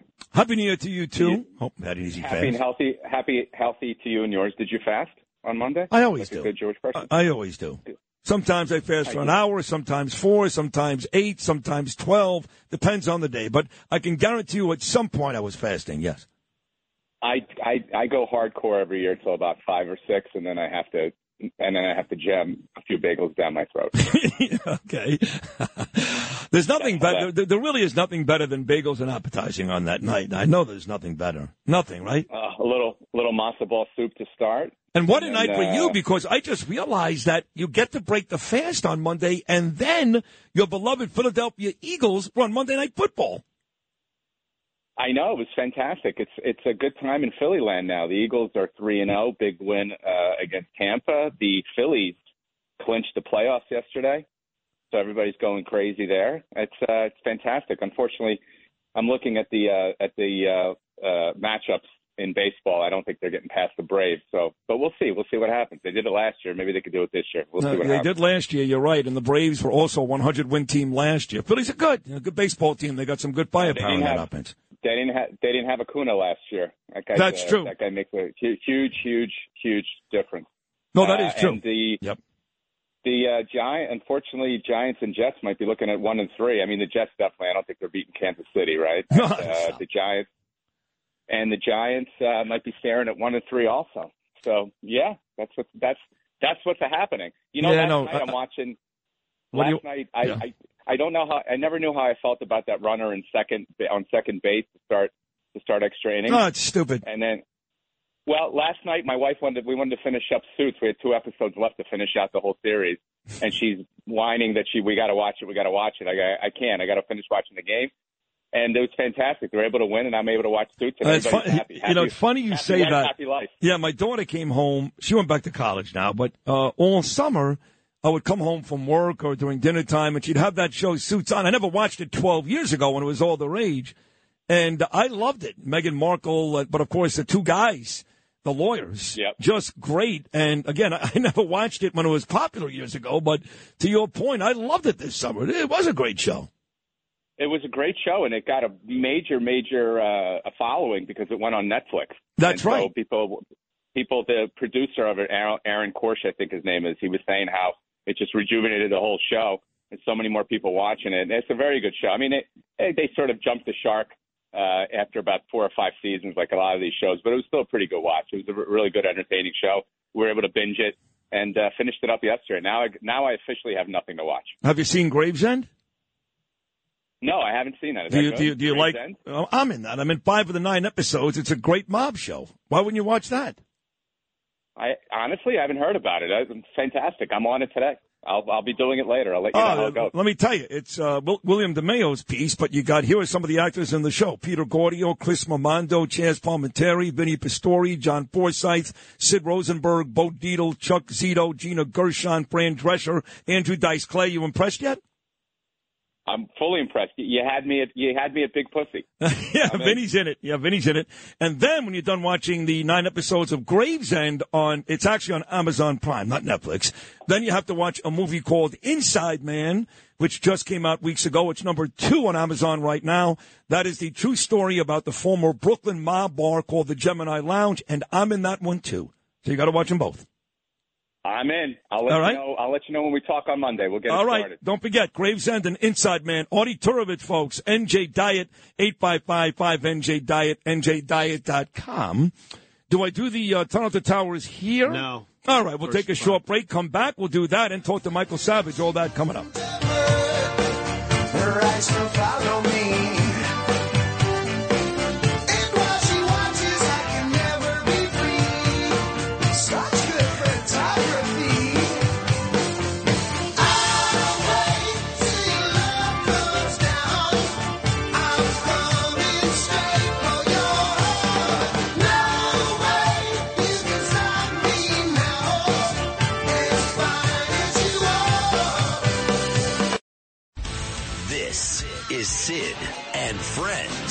In the morning. 77 WABC.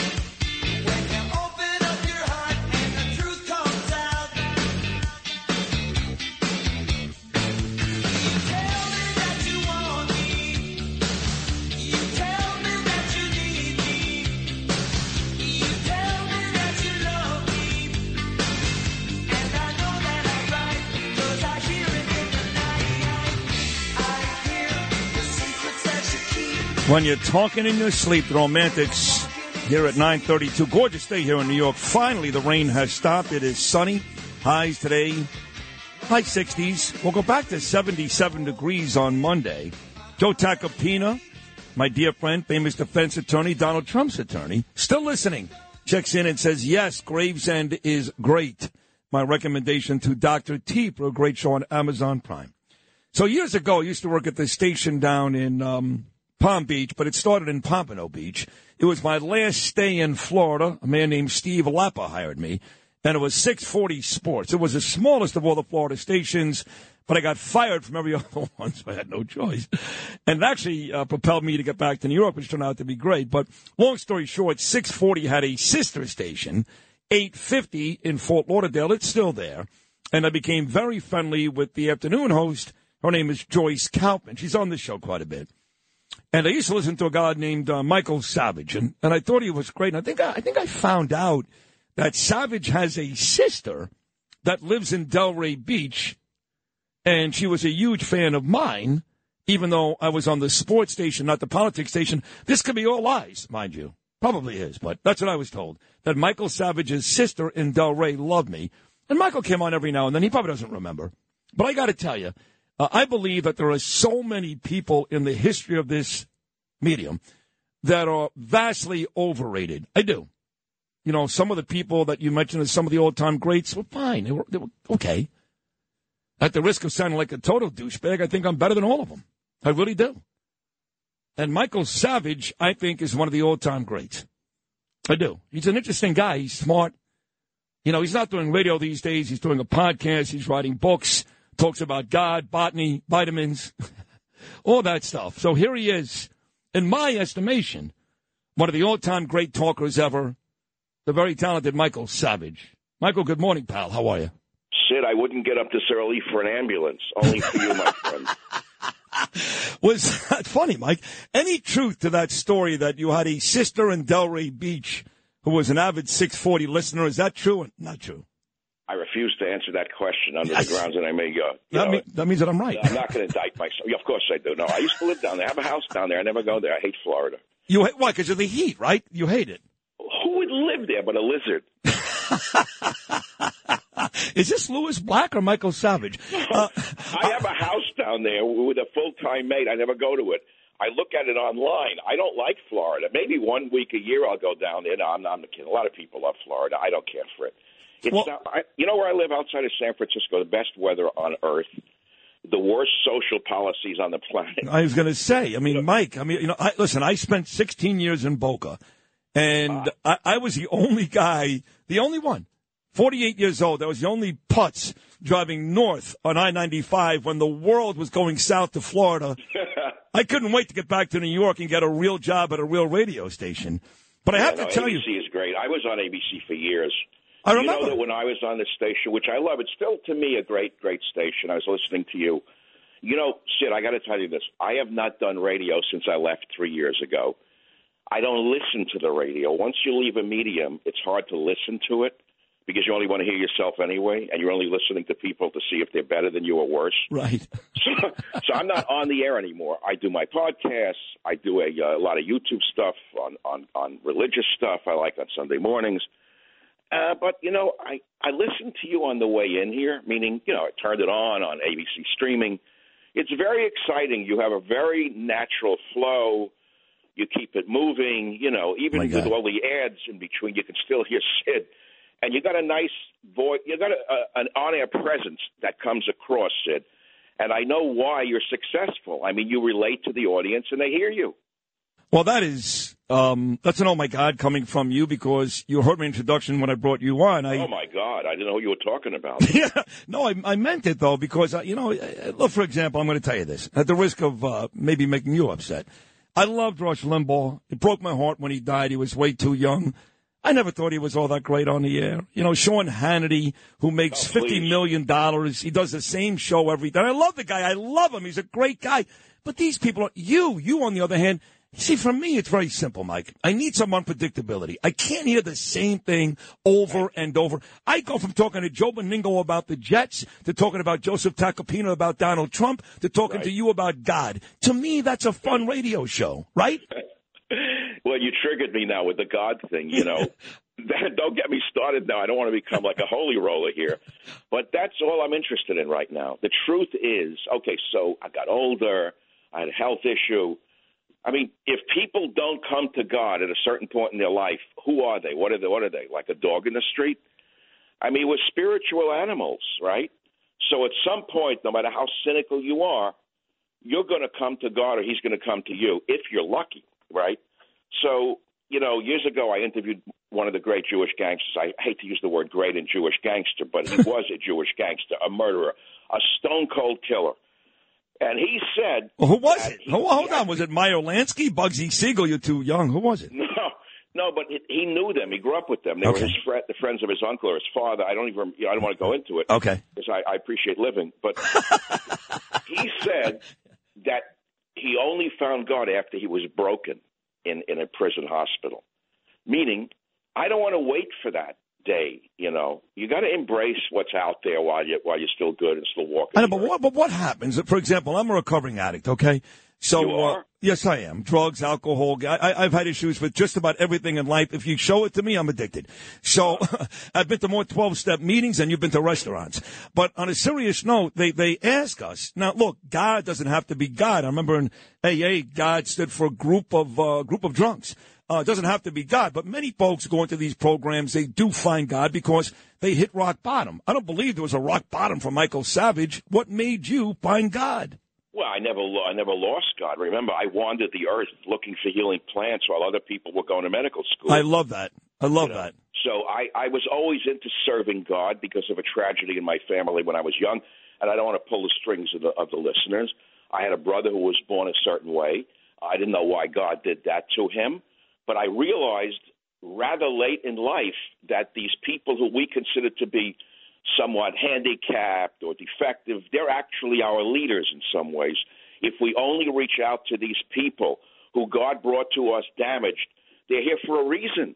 And the reason is they're our leaders in some ways if we just tune ourselves down into where they're at and slow ourselves down from the ego trip that we're all on. But yeah, we're getting off the track. You got a fun show to make everyone cry. I no, I, I make them cry. I talk about a lot of very personal stuff. My father died. I shared that with my audience three years ago. It was a oh, brutal time. I tell you what, I cried just last week on the air. My daughter went back to college, Michael, for her second year. She goes to school in Europe. She doesn't go to Florida State. And uh, she left that day, and I cried the first segment of the show, and I Yeah, had no, zero. it's a terrible thing. It's horrible. Once your children leave the net, what you realize you're one step uh, closer to the grave once your kid. Well, I, didn't, I wasn't thinking about it like that, but thank you. no, you're right. I think about that every day. Today, for example, is my beautiful wife Danielle's birthday. She Oh. refuses to celebrate. She goes, when we were younger, we go out, we have drinks, it was fun. As you get older, she wants to celebrate less and less. I'm like, but what do you mean? Think of the alternative. At least we're here to celebrate it. It's great, no? Stay home and watch a Netflix show and order a pizza. I mean, the- Exactly. No, you don't have to go out and party like we used to, but on a serious uh, note, it uh, it certainly beats the alternative. I'll tell you that. Michael Savage, he's got a podcast, he's got a new book, he does the God Talk segments. He just uh, he just spoke about that. So, was it true, Michael, that you were a little boy and you were roaming the streets of Jamaica, Queens? That on the right side of your house was Donald Trump, and the left side was Andrew Cuomo. Is that true? I lived at 7310 Utopia Parkway, and uh, Union Turnpike cut across that area, and you know, up on the other side in Jamaica Estates were the quote rich people near Cunningham Park. Trump lived in one of the rich people's houses, which today looks like a small cottage to me. You know, you look as a kid, but he lived up there near the park, near the rich people, near uh, near Cunningham Park. But he went to New York Military Academy by limousine. I went to Jamaica High School by Q44A. But but yet, uh, correct me if I'm wrong, but I distinctly remember picking up my daughter Ava at the train when she was going to Bak in West Palm Beach and putting you on every afternoon on 850 Fort Lauderdale. And I could have sworn I heard you more than once early on before Mark Levin. He was a, don't forget he was a, was a Ted Cruz guy. Before any of these guys talking to Donald Trump. Yes. I, I called it before they, they all did. In fact, when Trump won, I, I went to Mar-a-Lago soon after the election. He came in with his Secret Service, uh, you know, entourage. I was at a table with people. I got up and went over. The Secret Service tried to wave me away. I was like a lunatic, like a groupie. I went up to him. So Trump, you know him, he waved the Secret Service away. He said, "No, no." He put his arm around me. He's a big guy. I'm a short guy. He put his arm around me and bellows out, "Without this man, I wouldn't be president." There you go. He never forgets a friend, and he never forgets an enemy. I'll tell you that about him. I've been both to him. I voted for Hillary Clinton, but now he and I are very, very, very close. He's on this show practically every two or three months, so I've been both. So on this uh, podcast of yours, uh, Michael, I, I listened to your radio show for years. I could, I could almost quote it verse. But the podcast, what, what, what, what do you talk about most of the time? It's a totally different format. You know, if you do a repurposed radio show as a podcast, it's one thing. If you do original podcasts, it's another. So I do original podcasts. I tend to be guest heavy. I get a guest on. The beauty of a podcast is we could talk uninterruptedly for about an hour with nothing breaking us up. So you get a good flow going. And I also, you know, don't get the palpitations from every minute a music break or this break or that. I mean, God bless AM radio, but my head couldn't, you know, handle it today. But I love AM radio. It's a very exciting medium. I do different things. I mean, this week I did a great thing on the war. I don't even want to bring you into. It. I don't know where you stand on this. To me, this is the greatest tragedy of my life. Since You- You're, you're talking about war. obviously the war, Ukraine, Russia. Where I stand is is I don't know if this president is compromised. I don't know if uh, hey we're just you know trying to help these people out. But for me, for me, and I and I'm believe me when I tell you, I cry when I look at the videos. I feel horrible. Enough is enough. That's how I feel. Enough is enough. Let's be clear. The people suffering the most here are the Ukrainians. Eight million have fled. Many of them will never come back. Poland's taken a lot of them in. I had Colonel Macgregor on many times. The guy is a genius. Uh, served with the biggest tank battle in, in Iraq. West Point, PhD, great guy. He says 400,000 Ukrainians have been slaughtered in this war. That's right. Compared to fifty thousand Russians. Do people understand what that number means? And here we got a lying government that tells us they're winning. You hear? And don't get me started about Zelensky. He looks like a kid from Queens that you wouldn't have hung around with. This guy is like Creep City. I say it all the time, and I get yelled at by guys like Peter King. I don't trust Zelensky, not even a little. I saw his wife on 60 Minutes this week. I trust her less. And I got to tell you, Mike, we send these people a lot of money, lots of billions of dollars. I have no idea how much goes to the war efforts and how much goes into Zelensky's savings account. And I mean that sincerely. It's the most corrupt country on earth before the war. You can imagine what they're doing now with the money flowing in with no accountability. Thank you. But think about our Congress for a minute. Think about this. There was a chance to pass a bill where there was accountability for the billions we're sending to Zelensky and his friends. And Congress, the most corrupt Congress in American history, votes down any accountability. So, how much is flowing back to the mansions in Boca, for example, uh, here in America? you know, it's not all going there. A lot of it's doing a, re- a reverse uh, reverse flow here. Yeah. I notice how you picked my old neighborhood, Boca. That's nice, Mike. I uh, want to ask you, though, you're out there by San Francisco, and while Ukraine Russia is important, don't get me wrong, and I do feel horrible for the Ukrainian horrible. people. I live in New York City, and I am watching every uh-huh. day the ruination, the deterioration of one of the greatest cities.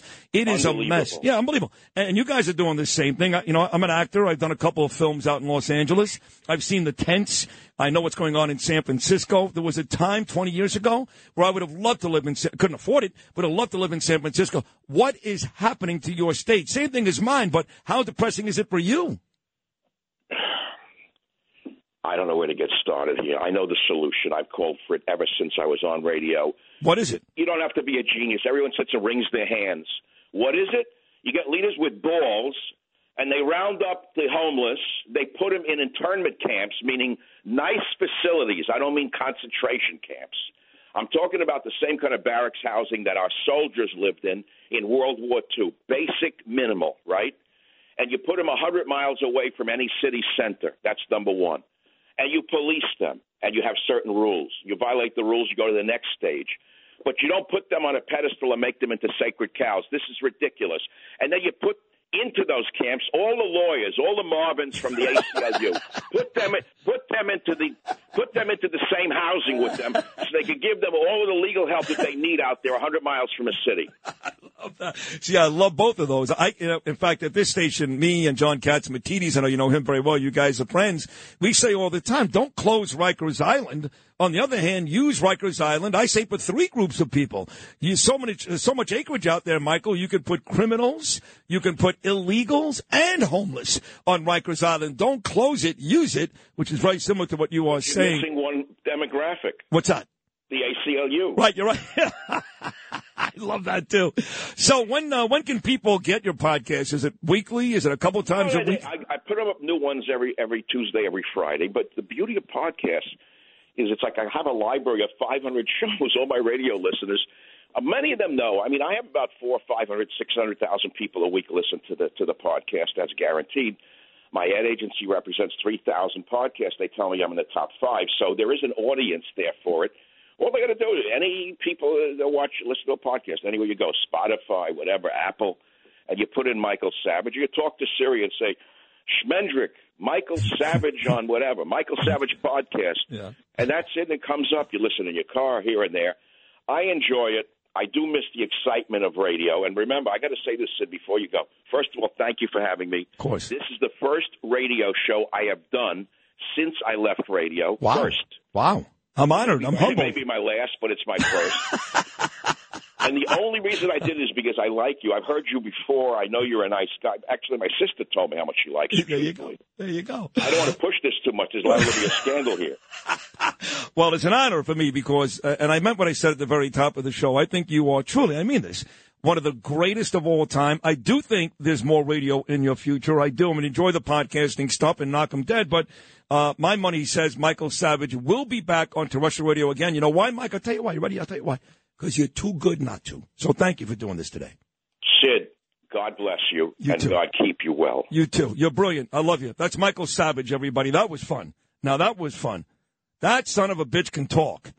Now it's time. It's a Wednesday. My buddy Frank Siller. And he was always entertaining and Oh, funny. he's great. And Uh, now he I've got said he him. uh, he, he almost said the same exact thing Kelly Ripa said. How many people can tell me I'm great till I actually start to believe it? Oh, please, like, you're not Shut up, believing. Lou. Like, Be you don't quiet. believe it. Talk Radio 77 WABC. This is Sid and Friends in the morning. 77 WABC.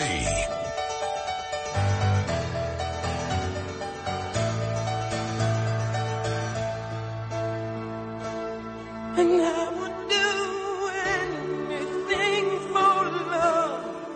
I'd run right I would do anything for love. I'll never you, and that's a fact. But I'll never forget the way you feel right now. Oh no. No way, and I would do anything for love, but I won't do that. No, I won't do that. All right, folks. Thank you, Lou Rubino. Great job today. Justin Ellick, Noam Layden. Once again, happy birthday here to Meat Loaf. And a happy birthday to my beautiful wife, Danielle. Happy birthday, sweetheart. And Joe Benigno, too. We'll do it again tomorrow. I Got a big show. Maybe the mayor.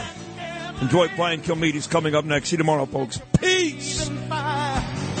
And some in ice. This is Greg Kelly for Priority Gold. What does it mean to be America's precious metals dealer? It means that you're in touch with the hearts and minds of those who love this country, value our freedom, and want to protect the future. Priority Gold is that precious metals dealer. They've helped thousands of Americans back their retirement with solid gold and silver. Call Priority Gold at 888-506-6439. Receive free shipping, free storage, a free investment guide, and one of the best purchase experiences in the industry. Call now or go to PriorityGold.com.